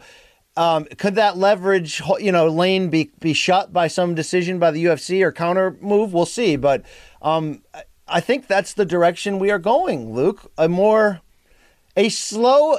Tell me true or false, Luke. I'm not predicting the erosion of UFC. I mean, they they deliver, dude. The numbers financially just boom, rightfully so, dude. They- This is a product that delivers. But a little bit of the old boxing way is going to start to creep in. The more that they make some of the decisions that they make, whenever you make short term financial decisions, there's there's typically a long term trail, you know, of, of change. The it's not only it's easy to say the more fighters get what they deserve, matchmaking the less control of matchmaking could alter the product a little bit, of course. But even on the road there, Luke, we're seeing more of the boxing feel and control. I mean, we just saw Eddie Hearn and Dana, you know, ringside, like loving it up and trading paint, Luke. You know what I mean? It's Right. it's uh, it feels inevitable in that regard. Dude, I just, I mean, for fans who are in, only been around the last few years, I cannot explain to you how strange this all is. That MMA and boxing are now beginning to. It's still very nascent stages, even post Mayweather McGregor. But it's like, dude, this love fest where the heavy, uh, Anthony Joshua is showing up to UFC fights, and UFC fighters are walking out. You know, uh, Lawrence Okolie and all this other stuff, like this MMA boxing crossover thing this was the exact opposite not too long ago and this incredible melding of worlds is not in every way good but in most ways pretty great. I bring this up to say dude these guys are going to see how the boxing guys even if they have a different model and different rules and different legislative um, protections they're going to see how they uh, uh, structure their incentives and how they respond to them and they're going to start doing as much of that not all of it to your point as much of that as they can. Here's the thing for a guy like Sean O'Malley and Paddy Pimblett, I don't think this will meaningfully change a whole lot about how much they get paid in the end because there's too much control of the industry for management. However, you may no longer hear stories like this, where if you talk to Gray Maynard and he's talking about making 17K for one of the Edgar fights, you won't see a lot of that from those guys. In other words, the pay doesn't go up, but I'm not fighting that motherfucking, you know, number three, number two guy in the world for early pay contract. I'm going to get that later on when I've had more. So the pay won't necessarily increase any faster, but you're going to be able to, to run through a contract against opposition where you're not like, hey, I had to fight a number five guy in the world and I took an enormous beating, even if I got the W for 30, 40, 50K. I think those things might start going away. Yeah, yeah, All right. From B. Naston. B. Naston. yeah. Would, period. Literally what he wrote. Would, period. You rather be stuck in a football field with Tom Aspinall for one hour or in the octagon with Arnold Allen for 10 minutes? Now, when they say football field, BC, do they mean soccer or do they mean American football? Um, I mean, it, it. Even if they mean soccer, the point is, you know, the grounds of a stadium for an hour trying to run away from Tom Aspinall, or surviving ten minutes as Arnold Allen sits on your chest and just batters you, Luke. Um, Can I just If the- quit after the first minute? I mean, if, uh, yeah, can I tap? I mean, BJ like, I, got, I wants. got to go vape. I got this is this is im- imp- impinging my ability to uh, or infringing on my ability to go uh, vape. Yeah, uh, you know, BJ once told GSP only a bitch taps out on strikes, Luke. but he also didn't answer the bell for the last round when they fought Right. in the rematch. Fair, fair enough. I don't. This Maybe that's weird. why All he's still handing out receipts at the Lava Shack, Luke. Okay. He's he's running for governor, which is Yes, yes, he is. okay. At Jakey underscore D nineteen. This could be our Jake. Who knows? Why isn't there more hype surrounding Jack Shore? BC he beat Timur Valiev, dropped him twice in the third round. Why isn't there more conversation about him? Um, the, I think the, there's only so many uh, things you can buy from the hype store right now, and and and right now there's a lot of fighters right with hype all around them. Not just you know most of the people on this UK card, which was the you know biggest bank of a UFC fight night card in history for the UFC. I mean, it's just, dude, again. This opened. You, you heard Dana's voice after. You saw that shit eating grin. We're going to do stadium soon, okay? That's what Dana and Eddie are talking about. You got to believe that. Um, so it's just the beginning, Luke, to where that's going right now. Uh, what, was the, what was the spirit of the question again? You know, I got off an exit. Now I'm Jack Shore, like why are people Oh, Jack Shore. I mean, dude, he was. You know, you could make a case that he's. You know, you could make a case he's more impressive than than than some of the other fighters who are getting more uh, more herald at the moment. dude, he he one hundred percent is better than several main card winners. I mean, is he really the Welsh GSP, Luke? I I don't like. See, I don't like when white guys wear those in boxing or MMA. Wear the skirt shorts. I don't know why. They just looks lame, dude. Like you can only wear the skirt shorts if you can pull it off. Hector Macho Camacho, Luke, Paulie Was he wearing skirt Malignaggi. shorts? I have the fight here. Was he wearing skirt shorts? He was wearing those Muay. Uh, are they Muay Thai ones? That, or no, they're like the tie. Dude, he was ra- he, he was wearing the board shorts, but he just did the bit where they cut him up the seam on the side. Dude, I can't take fighters seriously winning that. And it's not like there haven't been a, a many fighters who will knock you the fuck out while wearing that, and that's cool. But I can't take them seriously, Luke. Okay, outside of that, he's got poise. He seems to have execution. He had a, you know, he had to fight through this win here too. Um, why is he not getting the next level of attention? I just think there's a, dude. Say it right now, Luke. There is the most amount of potential future star and champions than I ever remember there being. And a lot of that is because of Dagestan and the associated area, of course. But dude, I feel like everyone under the age of 26 right now is coming on, Luke. I think that the reason why he hasn't gotten mu- uh, as much praise is because um, one, he's in a division where you know bantamweight. It's like is Jack Shore good? Yeah, he's really good, but bantamweight is just a fucking murderer's row at the point at the moment. So you got to really start beating some name opponents in that division before people start paying attention. Also, this wasn't the Jack Shore show. This was the Paddy show, the Tom Aspinall show, something of a Liverpool show with Molly McCann as well. You know, this was this was a card designed to promote the interests of other fighters, his too, but just not in the same kind of way. So Yeah, he just hype, as I said, the hype store, the hype store was sold out. If you're looking Right. for the jerk store, it's around the corner. Ask for Luke. You know what I'm Yes. saying? I but, mean, the- you know, but the- that's I right. mean- I'm, the pre- I'm not only a fan, a member of the fan club. I'm also a president. But Yes, yes. but in all seriousness, BC, I do think this. I watched the tape on him. We're going to include him for uh, extra credit, dude. He he's better than a lot of people on that main card. Yeah. a lot of people. Uh, uh, Molly McCann, her win. We'll talk about this on extra credit. Her win is. I talked to. Um, uh, the guy behind MMA Rising, Robert Sargent, who's been following almost exclusively women's MMA for the lo- no, longer than anybody else I know. And I asked him, like, where does that that knockout rank uh, among all time women's MMA knockouts? He said it has a case for number one. At Oh, it worst, does. at worst, number three. But the point I'm trying to make here is what Jack Shore did against an opponent the quality of Valiev, because Valiev is a significantly more difficult challenge than Carolina, as good as her knockout was. Again, one of the literally, literally historic, literally a historic knockout. I still think Jack Shore to me stands out a little bit more in terms of his upside because he has so many things dialed in from a fundamental standpoint. I really believe he can do special things. if he just UFC changes the short the short patterns, he's going to go to the top without question. Luke, what do you put in that conversation quickly of the greatest female knockouts of all time? Are you putting Andrade versus Kowalkiewicz? Are you putting Rose versus Whaley? Are you putting Holm Rousey? What about that Irene Aldana one? What do you got, Luke? I think Holm Rousey is on there. Um, Holly Holm taking on who was it? This Oh, uh, from LFA. Betcha. Uh, no, no, no. Uh, uh, Shayna, not Shayna Dobson, but um, I forget her name. That's a great one. He had he has the biggest one from Hisae Watanabe in Japan, and the point about hers was it wasn't a back elbow, it was a punch, and it was so bad that after 30 minutes they still had trouble getting her out of the ring. Like it was a one of the more, most vicious knockouts you've ever seen in your life. So the point being is you can kind of play with it, but but certainly McCann is in the running for number one with a Yeah. knockout like that, and Don't we should forget- she should be celebrated. But I'm just saying with Jack Shore, dude, Jack Shore, his listen, everyone wants the big explosion into the UFC, and some guys are built for that. But in reality, on balance, the best approach is the quiet step through to get good wins over quality opponents, build your game in your 20s, so by the time you're 30, that's when you can make a serious title serious title push. Or if, right. in our cases, by the time we're in our 40s, Luke, we're finally making the real money. yes.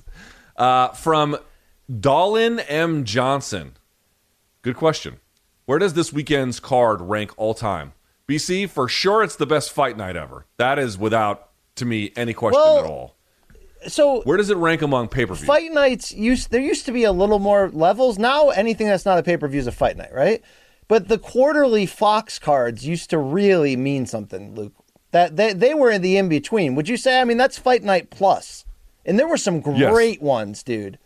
There were Yes, great. Cain ones. versus JDS was the first one, which also had Jim Miller, Benson Henderson. I mean, had some good stuff. I mean, it. dude, in terms of just main and co-main, like there were some really good Fox cards where you're like, dude, that's a pay-per-view. Holy shit. So was this better than that?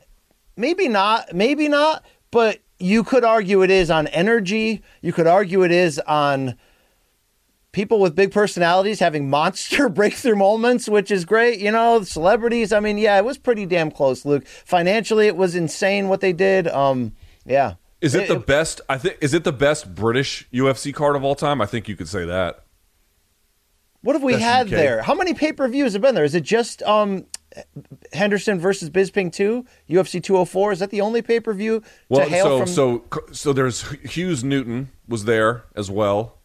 Um, I'm not sure. I'm not sure all the ones that they've had there. To be candid with you, but I went to Tapology. Here's their ranking of the top ten. Of th- now, this is best uh, MMA events all time. So there's a couple prides on there, and I'm just going to read you what they have. Number one, they have UFC 100. Number two, they have the very first Ultimate Fighter finale. So Ultimate Fighter one back in April of 20, uh, 2005. They've got some McGregor cards on here. 189 Mendes McGregor. Oh, UFC yeah. one is number four. UFC 205 Alvarez McGregor is number five, and that was a killer card. Give me UFC 217, Luke. Give me it. All right, give me that. Okay. UFC 217 sitting at number seven. Number six Yep. is UFC 139, which was Shogun versus Henderson, another crazy card. Eight was Pride Second Coming. That was the card where uh, Takanori Gomi got go-go plotted by Nick Diaz. Nine, UFC 117, Silva Sonnen. And then 10, UFC 202, Diaz versus McGregor 2. Does it fit among those? Depends on your preferences, but I'm going to say best fight night of all time, best UK UFC card of all time, probably. Luke, you know what that list was mixing? Um, UFC 116, Brock Carwin. Um, dude, that main card was balls bonanza. it was bro. awesome. It was awesome. That was awesome. really awesome. Yes, yes. There's a bunch of good ones that are on that list. All right, last but not least, BC Eddie A. Johnson asks, "Have either of you seen the show Yellow Jackets? I got Showtime with the MK promo. Thank you. Found Yellow Jackets, and it's amazing. If you haven't watched it yet, uh, check it out. Also, UFC London was the best UFC card in a long time. For a moment, it reminded me of all the things I love about MMA." And helped me forget there's so much I hate. Look, did you write that? Is that your pen name? yeah, I know. I know, I know, I know. It sounds like me, but no, it wasn't. Have you seen Yellow Jackets, BC? No, but every single person that has asked me if I've seen it has followed with, "Oh my god, it's amazing." And the premise looks pretty interesting, Luke. Have you heard about it? I've not. I've not, dude. I don't. I finally watched the new Spider-Man movie that's been in theaters for seven and a half years and just now came home to streaming. Uh, I watched that over the weekend. That was my one little treat for myself. It was actually pretty good for Spider-Man. I'm not a big Spider-Man guy, but that was pretty good. I enjoyed it. Yeah, I don't I don't mess around with that Spider-Man bullshit, Luke. All right. All right. Yeah. Too too busy hunting. You and Bryce Mitchell. Um yeah, Yellow Jackets Luke is about a um it's about a uh yeah, it looks really good. But it's about a 43 year old man from Connecticut who stutters on air. Yeah. It's about a high school soccer team where the plane crashes in the deep wilderness, Luke, and the team members have to survive for 19 months and it goes uh it goes wild. So uh I'm yeah, I'm gonna I'm gonna watch it and I'm gonna get back to you, Luke. Also, real quick, Luke, I think we can call this an early dead wrong. This man was so passionate that I gotta shout him out. His name is Georgie Georgie with a G. Georgie Matviv, and he told me, please read this on the air and tell Luke to go F himself. Um, Luke, this comes from an NPR um, story written in 2020, and the quote is um, Spaniards are technically considered Hispanic by the U.S. Census Yes. Bureau, which defines Yes. the term as a person of Cuban, Mexican, Puerto Rican, South or Central American, or other Spanish right. culture or right. origin, regardless of race. BC, are you reading this to me because you didn't Yes. listen to a word I said the first time? Because that's what it sounds like you're saying to me. So The you're argument saying I that made was- I'm a defense no, no, lawyer no, no, no, for somebody who's not no, no, telling the No, no, no. Luke. Stop, stop, stop, stop. Let me say the argument one more time since you clearly did not listen the first time. okay. The argument I made was not that there is um, that that someone from those places is not considered Hispanic. That was my point. And if you want to call someone from Spain Hispanic, you could because it fits to a larger profile. The point I'm trying to make is you cannot call Dominican Republic, Mexican, Puerto Rican, Venezuelan, Colombian, you cannot call that Spanish culture. It has Spanish influences. It is not Spanish culture. It is, in fact, quite distinct from them. That is the point that I am trying to make. Do you understand that? You know, I mean, you, we could argue whether I understand it, Luke. Did I, you know, as a defense attorney, did I take on a client that I didn't really ask whether he did the crime or not, Luke? He just offered an opportunity to send you to hell, and I said, I'll be your representative to take you there. Yes, I'll be your I, tour I have guide. this I have this weird thing where everyone thinks they're a worthy adversary, and every time they don't listen to what I am saying. Uh, there is a broad distinction between cultures that are united by Spanish speaking. There's a lot of things that bind them, the Catholic religion, the language, some other things as well, but they are entirely distinct. You might be able to classify that as a broader Hispanic thing. By the way, there's also a difference between his, Hispanics and Latinos. They are, they are, there's broad overlap. There's actually a difference between them as well. So, so uh, if you wanted to uh, suggest that it fits some census definition, fine, but they are culturally quite distinct. Quite distinct. I enjoy uh, the upper bound limits of your William and Mary educational vocabulary, Luke, including broad overlap, which is something I'd really like to try, Luke, if you know what I mean, right? All right. Uh, you want to get into the shit, Luke? Let's do it. Let's get into your shit. Yeah, we scour the globe for the uh, highs and lows, the good, the bad, the ugly, the in between. In the worlds of combat sports and beyond, this one's called Have You Seen This Shit? Uh, Luke, you might be talking about Meatball Molly McCann on extra credit, but you're going to be watching Molly McCann's big weekend here because, Luke, you could argue, although Aspinall's limits are bigger in the rankings than anyone on this card, arguably, and although Paddy Pimblett's ceiling is bigger commercially than anybody on this card, who the hell made a bigger leap on Saturday in public consciousness than journeywoman Meatball Molly McCann, Luke, who didn't look like that in round one against Luana Carolina when she emptied the tank and nearly knocked her out. Here's a slam, Luke, early in, in or late in round two. Holy shit, Luke, right? That's like a 69 slam or a 96, right? I don't know. That's a. I st- don't you still have to be facing each other for that? I don't know what this is, but it. She was. I'll say this: Molly McCann is strong as fuck. Well, Luke, she I'll admit it. She looked insanely good in round one, and then was kind of playing catch up in two and three. But it didn't stop her from delivering this, Luke. After eating a bunch of strikes, good lord, that needs to be in that teenage wasteland. Baba O'Riley, the Who, um, you know, before the pay per view main card music video that they do, Luke. It's got to be in there now. It's insane. What a freaking moment. It's one of the best knockouts you'll uh, you'll ever see. Truly, truly, just I mean, dude- perfect, perfect, perfect.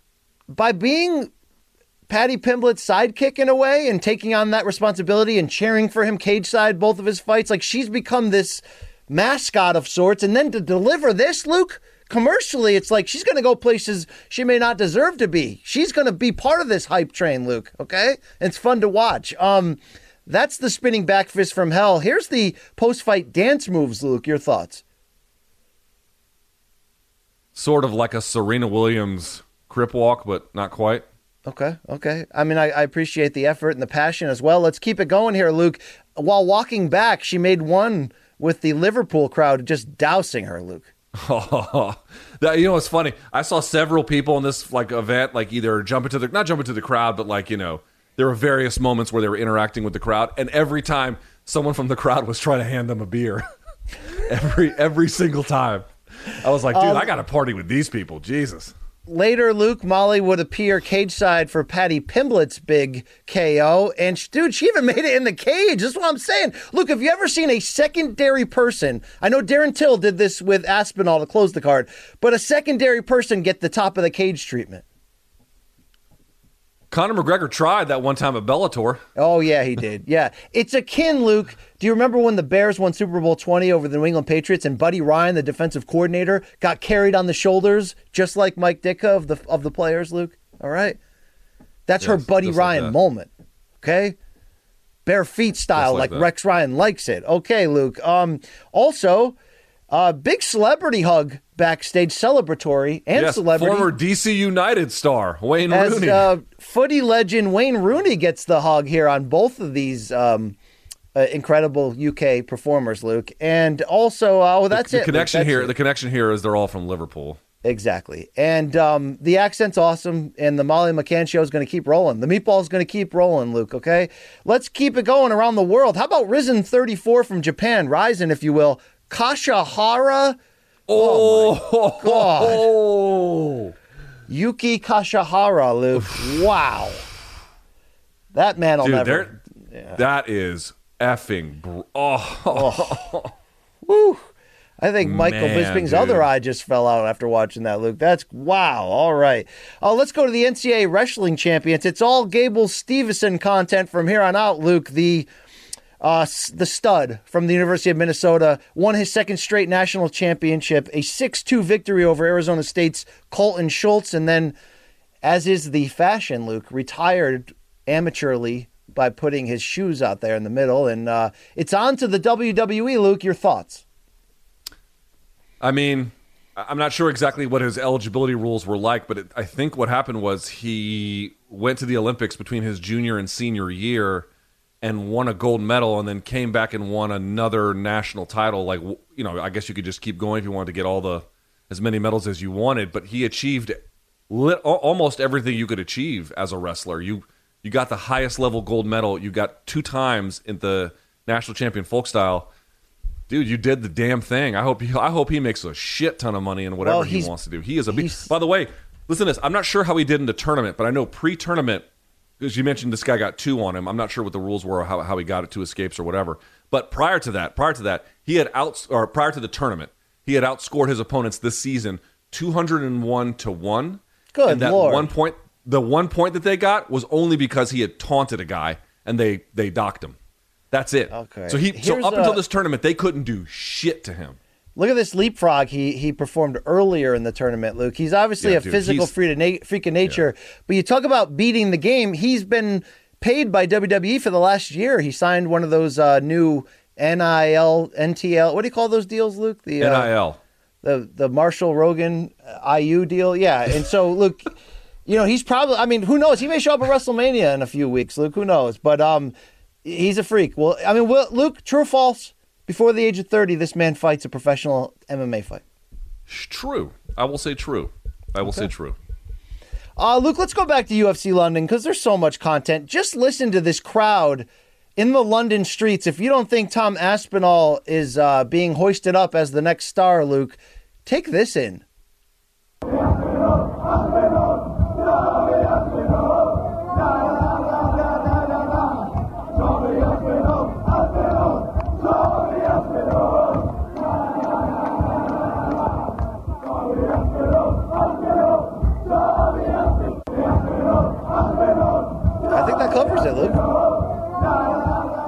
Yeah, I saw something similar to this after 205, and I did my post-fight show from the from the press office at Madison Square Garden, and I went downstairs and I actually talked to Moki Kawa for like 15 minutes, and then I walked out right onto that promenade that leads into Seventh Avenue, right in front. You know what I'm talking about? Where you can get into Yep. Penn Station, and the Irish. Granted, these are the Brits or whoever, but the Irish had completely blocked traffic for like a huge stretch of Seventh Avenue, which it's hard for me to explain this. This is the, the dead center, basically, of Manhattan, and the Irish are dancing, flag waving, and just completely bombarding traffic.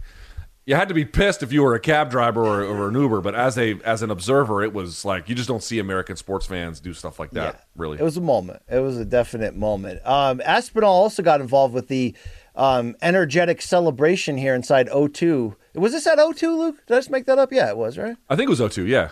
Oh, Look at this. Double fisting, Luke. Yes. Yeah, and then just dude, you. I I guess it's the rule that if you go to a combat sports event in the UK, you have to wear rain gear because bitch, it's going to be showering beer from the ceilings. Stone Cold Steve Austin style right there, Luke. You got to like that.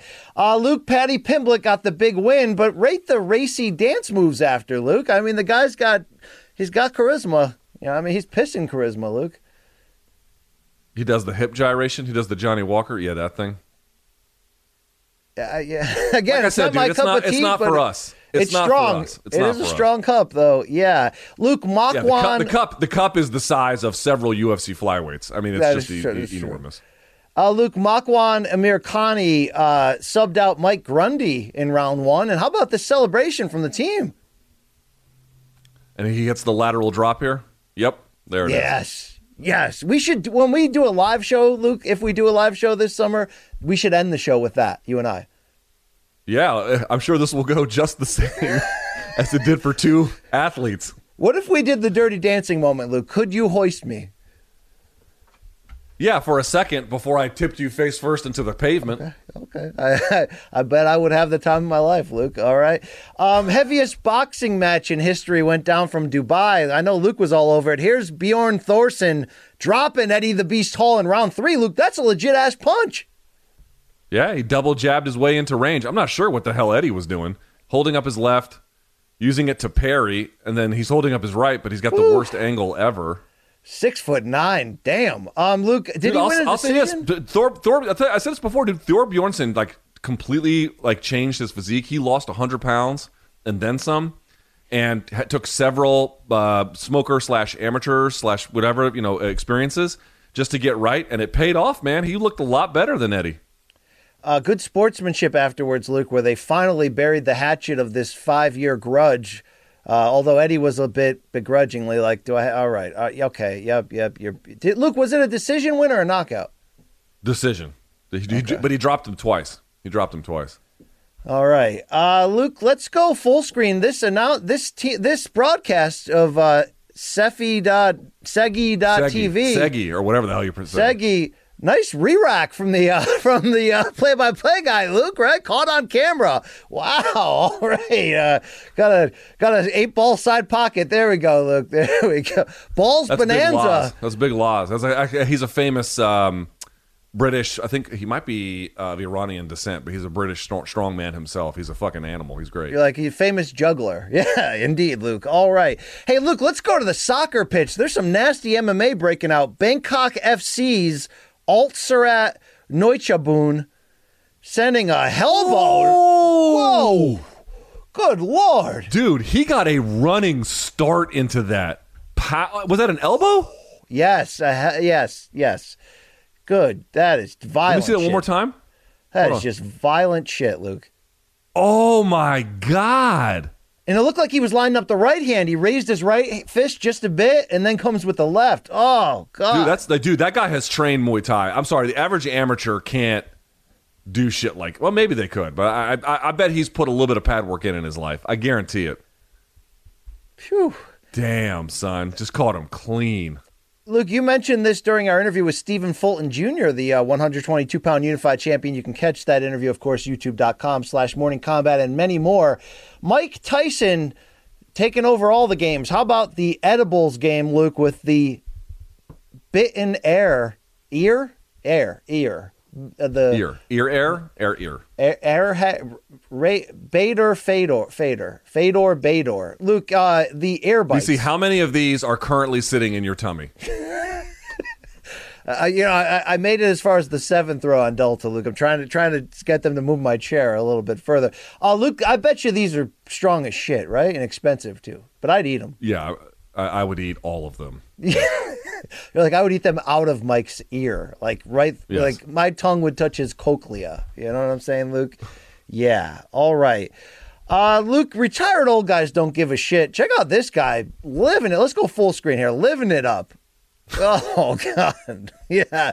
Luke, it didn't slow him down. He was back on the dance floor. Wow.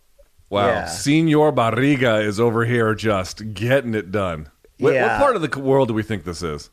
Uh, Florida? I'll, I'll go with Florida, Luke. yeah. Oh boy, that's great. Okay, enough of that bullshit. Uh, Luke, this is how a younger, more single Luke Thomas would prepare for a freaking weekend, if you know what I mean, right? What are they fucking doing? Are they I fixing don't- tailbone? What are they doing? I- Are they pushing that shit in, Luke? I don't know. I don't know. I don't know, Luke. is this is this Rikers? Where is this? it's just the movie Sleepers. Wow, I haven't, I haven't seen that one in a while. Okay, let's get out of here. Look, I got more UFC London for you. Good lord, Ilia Topuria just killed Jai Herbert. Luke, oh my. yeah, we go over this. We go over this in detail on extra credit. Yeah. Luke, um, I'll let I'll, I'll, you're gonna talk the shit on your show, but um, he had to take a, a a little bit of a beating in order before he was able to deliver that. But once he delivered that shit, hold, dude, that's violent as hell. Heck, God Dude, his power. Look, think about how much his power carried up the weight. I mean, I don't know exactly where he's going to end up. Maybe 155 will be his future home. I don't know, or what he plans Yeah. to do. But I was, I didn't know what it was going to mean for him physically at 155. It didn't mean shit. His power carries all the way up. I mean, that you have a, a one hitter quitter like that, you can just pull that out at any point. I mean, it was like a seven inch reach disadvantage too. It was wild. Uh, Luke Dana White and Eddie Hearn, also Dereck Chisora and Anthony Joshua, all cage side. Luke, what do you think they did talk about? Cocaine and bitches? What do you got? So wait, your business model is you keep 80% of the profits? we got to get this business model. We got to start working together. Yeah, please. All right, there That's a go. great business model. Here, here's our model. We keep the money. Yeah, yeah. Luke, you may not remember this, but uh, Anthony Joshua was once publicly questioned by Amir Khan of, on Twitter of whether AJ slept with Mrs. Khan during a particular rocky bout for the Khans when they were going through a public online scandal. Somebody asked AJ on Twitter the other day about it. Did you really F Mrs. Khan back in the day? He said, honestly, I didn't. But with all the accusations around my name, I wish I did. Luke, your thoughts? I'd probably say the same thing. There you go. I'd probably feel the exact way. Like, yeah, kind of wish I did bang this uh, dude's Um, wife. Amir Khan ended up apologizing after that that and kind of backing backtracking it a bit. But it was a funny moment, Luke. Um, boxing over the weekend, dude. Did you see this guy in the top rank undercard? He's been on this segment before. Shu Shu Carrington, Luke. Bruce Dude, Carrington. I saw. Th- dude, is he good? He looks like he's the goods. he's got an amateur background. He's good, but he keeps doing these one punch knockouts on the undercards and and he's making people believers, dude. That's wow. Wow. I mean, both of those punches were absolutely vicious. That guy, once he got hit, he was just spun in a circle. He had no hope. Yeah, it was it was awesome. Uh, Luke, I, we didn't preview. I didn't even know what was happening. Our boy Rougarou, Rougarou. Regis Prograis was back in Abu Dhabi. It was a Probellum card. That's Richard Schaefer, the uh, the the Jon Jones advisor. But Luke, he came out with the Rougarou mask. You know, he told me this cost ten thousand dollars to make. I believe it. I believe. I asked him what the Rougarou is, and he guess. I guess it's the New Orleans, Louisiana version of Bigfoot. Yeah, it's like the Like, boogeyman. uh, yeah, yeah, the boogeyman. Yeah, he lives in the Louisiana swamps, according to legend, or something like that. Absolutely. Uh, Luke, he took on Tyrone, Tyrone McKenna in what was kind of a I, soft. have, I haven't. I haven't seen any of this footage. This this should be a beatdown, right? Yeah, he w- he would get a. Uh, I think he got a decision win, but he beat the crap out of this guy. Here's the second round knockdown, just to stay busy for Regis. But Ugh. but uh, yeah, just the same, Luke. We got to get this guy into a big fight. I know he's kind of like waiting for the opening, but he was with PBC, remember, for like two fights, and now he's with Probellum. Um, I mean, he's 33, Luke. He's he's really good, dude. That fight with Josh Taylor was an instant classic, but. I don't know, Luke. He's He been called out- taking easy paychecks recently. Like he did the Triller thing against Ivan Redkach. Yes. and then he did this.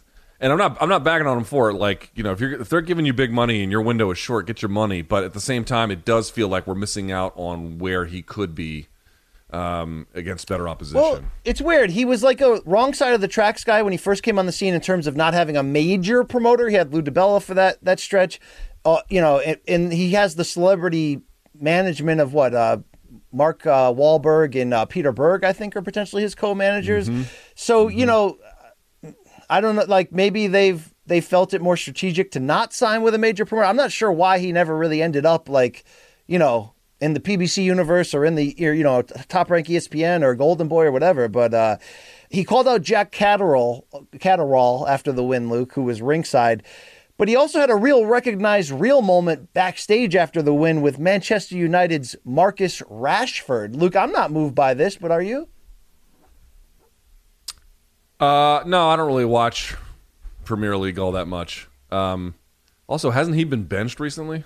I you think I know that shit? I was you know the, the I got DM'd by many a fan saying please heckle Luke that his soccer team got the shit kicked out of him four to nothing, and I'm like well, I'm not going to do that publicly. I'm not gonna I'm not going to out a friend. Yeah, right? everyone's got something to say when they lose. They don't have shit to say when they win. So when they win the the league, everyone be sure to come back into my mentions with the exact same energy, please. Wow. Wow. Look at that call out. Uh, Luke, Prograis also had an interesting tweet about pollution. Let's blow this up, Luke. Tell me your thoughts on this. Scientists claim pollution is causing men's private parts to become smaller. California, Pennsylvania, and Texas have the worst air quality in the country. You know what? There might be something to it. I mean, this doesn't seem very scientific. It's just a tweet, but uh, with no sourcing whatsoever. But you know what? Let's go with it. All right. Uh, Luke, this is off the rails already. Let's just get drunk. Let's keep it going. Luke, this is how not to tap a keg for St. Patrick's Day. Oh, these fucking idiots. Yeah. I mean, has this ever happened to you, Luke? In my early days, I have botched a keg tap or two, but uh, I don't think I'd be that bad anymore. Yeah. Luckily, you had green your beer too, huh? God, it looks just like my daughter's nose. Yeah, that's true. But luckily, you had the brothers in your fraternity, Luke, to help you, right? Get your back. I did. I had a mentorship program. yeah, right. Uh, Luke, shoeies are now overplayed. What do you think about croc rips? These are the newest things, Luke. This is just sad. These are just sad, bored people. They got nothing to do. They got. I bet you a few of our fans have tried this. There's probably, I mean, uh, probably a few MK subscribers. There's just, dude. this. There's, dude. You could honestly explain most human behavior at this point by being like, they do it for the lulls on Instagram, and they're otherwise just sad and bored. All right, maybe that means this guy too, Luke, who showed up to the to the to the death metal concert, made it on stage, and then made a running start to for a crowd dive. Here is this uh, uh, Cannibal Corpse? Oh God, that is just. yeah, yeah. I mean, look, served him BC, right. I cannot believe that a white guy went to a death metal show and then got hurt trying to stage dive. I can't believe it. Look at those ups. That looked like Ja Morant. He got so high. Yeah. Um, R.I.P. that guy. Luke, um, this is an interesting one. You and I both got tagged on IG by the legend, street fighting legend, MMA trolling legend, Blood Stain Lane. Luke, there's a fella by the name of DSNY Boxing on Instagram who was willing to stand in front of the mirror and say Beetlejuice three times, and we have video proof here. I want to get your thoughts on this. Yo, it's TSNY Boxing. I'm here. I'm ready to call out somebody for April 8th. You know who I want? Somebody from the Q Fight Club. It's not who you think. Bloodstain Lane. That guy annoys me. So how about you get off those hardwood floors and step into a ring with us? April 8th. Let's make it happen, bro. Come here, I got something I gotta tell you. What's up, you degenerate heathens? This is Bloodstain Lane, aka the Holy Heel, aka Saint Bloodstain, aka Mr. 187 on you 666ers. You know, today I was just minding my own business like a true Don does, and lo and behold, I get an alert on my Instagram. and I open it up and I say, What in the creatine is going on right now? I see this meathead Neanderthal who I've never heard of, never seen in my life called DSNY Boxing, calling me out to a fight on April 8th, saying that he don't like me, that I annoy him. Bloodstain, you don't like a man of, of, of nobility, of decorum, of righteousness and holiness. This primate doesn't like me. And you know, he has, he's all jacked to the gills and muscles, this and that, but truth be told, he has the aura of Tinkerbell. Okay? All those muscles are not going to stop me from breaking that glass jaw when we do scrap. Now, I know you want me to fight you on April 8th. But let me tell you something right now. I'm not some schlep. All right, we can cut it here, Luke, because it keeps going on. comes in because you wanna and on. So wait, does he April 8th. No. does he say he's going to take the fight or not? Legend in this fight. It sounds like he's saying he's going to take the fight, Luke. And if you could get any legend to come back for one more, people want GSP, people want Khabib once more, Luke. How about BSL coming back and putting the gloves on? Do you like his chance? I mean, he's he's of the age of us, old and white and washed, Luke. But he does live a different lifestyle. He is a a a don in those parts, Luke. Okay. Yeah, I got to tell you, I, I once had drinks with Bloodstain Lane. Did you know that?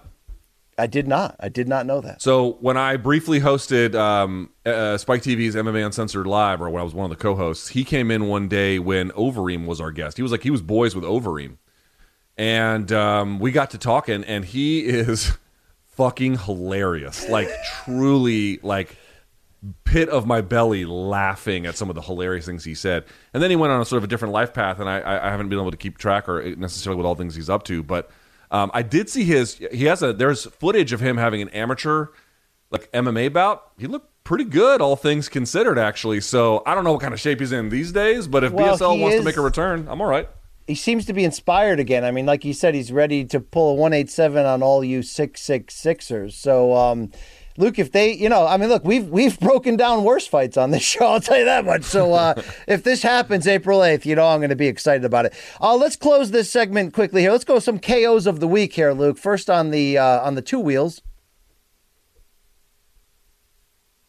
Oh, Oh God. Oh my God. oh God. Dude, I see these people do these, try to do these tricks on all these uh, like scooters you can rent in DC because there's scooters everywhere. You just scan with your phone, pick them up, and go. You know.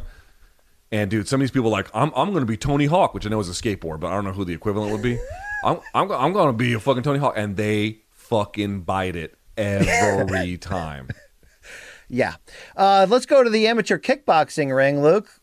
I mean, it's it's cool to try spinny stuff unless you, unless you do a, uh, a self KTFO. So uh, yeah, that's uh, That referee's just like, bitch. yeah. How do you Hey, lose a fight without having a punch thrown? Yeah. How do we? We haven't had enough child abuse on this. Let's go to the soccer pitch, Luke. Let's fill all the quotas today. Oh, oh boy. that Oh, little. no. Oh, That Rosita. That I don't not like that. all right. Let's make sure somebody older gets it this time, Luke, to balance it out. Check out this amateur KO. Dude, this guy's just. Jesus. Is the ref just going to let it? I'm about to say, ref, what the fuck? Yeah, there you go. hey, didn't Ric Flair do that at one point where he got like Yes. hit or something and then like seven minutes later he fell forward? That is the Ric Flair famous face first fall. All right, Luke, we close with this. I call it wrong place, wrong puke. I got two of them, Luke. Who would you least rather be in this case? Oh boy, that guy in the white shirt, Luke. Or This is me and BC after uh, after shooting um, pregame preview. yes, indeed, indeed. And let's go to Is this. that is that me? Is that me right afterwards, or was that you at the Mexican restaurant? Oh boy. Uh, oh, Oh, wow. God. Oh, oh God. Oh my God, Luke. That is. uh I don't know if we're allowed to even show that. That is gross. The things you That do for like a- love. that Luke. seems like a crime that you just showed. I think we should. Yeah, I mean, crime. Luke, I would do anything for love, but I won't do that. Meatloaf was right. Okay, all right, All right. Luke. There's your shit. Uh, BC, time for odds and ends. What do you got? So, uh, look, um, we could play a million videos and, and praise him, but I think he deserves it. We hyped up uh, E. Casey Leydon, the the I'll say famous, world famous, you know, uh, photojournalist for MMA fighting. Spent a decade on the top. A lot of times working with Ariel Helwani, traveled the world covering MMA. He did the Wimp to Warrior program now called Alta and had his amateur fight. Now he's 44 years old. He took on, I think, 24 year old, a guy named Fritz Fraunheim. And Luke, you talk about a hard fought decision. Old E. Casey uh, ate a big left hook early. You might be even be able to see it right here. Uh, or maybe it was a right hand. Yeah, anyway, he ate a pretty big shot. Damn. There, that right, right there. He went on, Luke, to take, uh, tw- I think, 30 27s across the board, relying on his wrestling. Got full mount a bunch of times and just grinded that shit out. Luke, I'll say this that video MMA Fighting did capturing his journey to this was inspiring. It was humble. You know what I mean? It was like really behind the scenes of what somebody who's as close to as you can get without being a fighter is. And I give him so much credit, obviously, for going through this. This did not make me want to go through this, by the way, even though I've had a bunch of our listeners who did similar programs like this reach out and, and speak how tr- life transformative it is. And I'm sure it is, Luke. But um, to hear to hear Casey, a guy who I've always known but never known, if you, if you get the point, I've worked with Esther a ton, only just recently really getting to know Casey a bit. Um, what what a journey, dude! I mean, like you don't have to do this, right? And it, but there was something he wanted to prove to himself, and just the fact that he did it is ballsy, and and, and as a fellow media member, I'll applaud it. But to really see his story, Luke, there was a you know he was straight up. You know, I'm it, there's a this sucks. The grind sucks. The pain sucks. Even winning the fight afterwards, he's like, this sucked. But there was something deeper, Luke, that he was willing to, you know, quote unquote, risk it all for on the other side of that hill. And, you know, we all, we all have that challenge in many areas of our life. Here's a guy who went out and did that shit. You know, it's like they always say about people that wrote a book, Luke, you know, only so many people can say they wrote a book, and that guy did it, okay? This guy just took Casey. A, Casey just took a damn amateur fight and he went in there and grinded that shit out, Luke. He's more man than I am, I'll tell you that much. He's he's the best, and uh, I had a good chance to work with him for many years as well. He is um, he's just as talented as anybody in this industry, and probably more so. And I'm I'm really happy for him. Uh, on the on the uglier side of things, oh, BC, but, for sorry, my odds and ends, Frank Trigg. Frank Trigg was the referee. How cool is that? If you're Casey Yes, Frank Frank, Trigg Trigg, was is your referee, referee. Badass. That's pretty cool. That's pretty cool. Uh, last but not least from ABC, there was a big problem at Glory 80. For all of the jokes about the fight between Thor and Eddie and whatever else and, and stuff we see and all the comical stuff, Glory 80 had a card. Uh, I got to find out exactly where it was. This is what you can see. They got to the co main event, which involved Badr Hari, but then a riot broke out inside the arena. I believe they were in the Netherlands. I'll, I'll double check that. It could be Belgium. I, forgive me. I should I should have that detail in front of me. But as you can see here, chairs start being thrown, and then people start streaming for the exits. I don't know exact. I mean, look at the one guy standing to the bottom left of the screen, just giant bricked up dude who's probably on all the steroids. I don't know who he is, but point I'm trying to make here is this got ugly quickly. They had to stop everything, cancel the uh, the remainder of the card, and at the request of the local security and police team. And I mean, dude, this is bad. It, I don't know. ex- I don't know what generated it. I don't know who it was between. There's still a lot of unanswered questions, uh, and I feel terrible for Glory, who you know I'm sure did not want this. But it goes to show, man, security at these events sometimes is a thin veneer of what it actually should be. Yeah. And it looks like that's what happened here. That this looks like Bowe Golota, which you know is a great reference for so many people. Remember that 1996 heavyweight boxing match, disqualification brawl in, in the crowd, and you know Lou Duva's body getting carried out, and Jim Lampley not knowing where his daughter was. But uh, Luke, you it, it it can go so bad so quickly, and that's why I always say, having been there for UFC 229, having Khabib's co-manager pinned down on top of my laptop and cuffed, so I was like in it. People jumping barrier left and right. It looked like that thing was going to get swallowed up and become what you just saw on that video screen. And I still say to this day, Luke, UFC got lucky that shit got got handled quick because. uh you get fight crowd versus crowd with differing backgrounds, you know, uh, you know, nationality wise, you know, whatever. I mean, in the shit that was talked, it, it that's bad for business, Luke. That's ba- anytime you anytime you put bad for business. customer safety in question, that's real bad for business. Yeah. And uh, you got to remember, kickboxing has a weird history in the Netherlands too, where there was a lot of tie-ins historically with organized crime. Obviously, Glory has tried to clean that up and has had some success with it. But when you have barbarians throwing chairs at your events, you know it's not going to make regulators look upon it favorably. So we'll see what happens. Um, Dude, I was at. that's don't it, forget, BC. Don't forget, in 2002, Luke, I was at the Guns N' Roses riot in Philadelphia when Axl never made the plane trip. Don't forget that, okay? Never forget that. I won't. Uh, BC, I really do have to get out of here because I have a plane I got to catch because we are taking our talents to South Beach. Hell We have some stuff and some meetings planned tomorrow. We were going to do a live show, I believe, from CBS on Wednesday, if memory serves. Um, I'm excited. I'm excited. I will see you probably a little later tonight or tomorrow morning. Yeah, it's going to be a great time. We're going to pump out some really fun content in and around uh, Wednesday's MK episode. We're going to meet, by the way, and really plot the future. Um, there's our handles below if you want to follow us, like the video, subscribe on YouTube. It really does go a long way. Just like when we put you out there to vote for all these awards, and this stuff sort of. Uh, you know, it dots the I's, crosses the T's, so to speak, in us uh, doing this on a much bigger level. And that's what we want to do for you. So uh, thank you for the support, everyone out there. Uh, I look forward to next seeing you Wednesday, 11 a.m. Eastern on YouTube from Fort Lauderdale, Florida. Let's do it. You can buy our merch at morningkombat.store. Luke, we just talked to RJ, uh, RJ Dunkel uh, Crankin, the, uh, the, the merch maven. Um, shit's moving. So if you want to get that, that, uh, MK Tube, Morning Tube. Is that what they're calling that, Luke? I don't know. I haven't talked to RJ Balls of Shaven. I You want not. that filthy, gross shirt right there that RJ's. You know the nerve of RJ, Luke, to go, you know what? BC, I've got to catch a plane. I'm going to gamble to catch a that plane. our listeners are degenerates and want this piece of clothing on them. I'm going to gamble, right? That that's the case.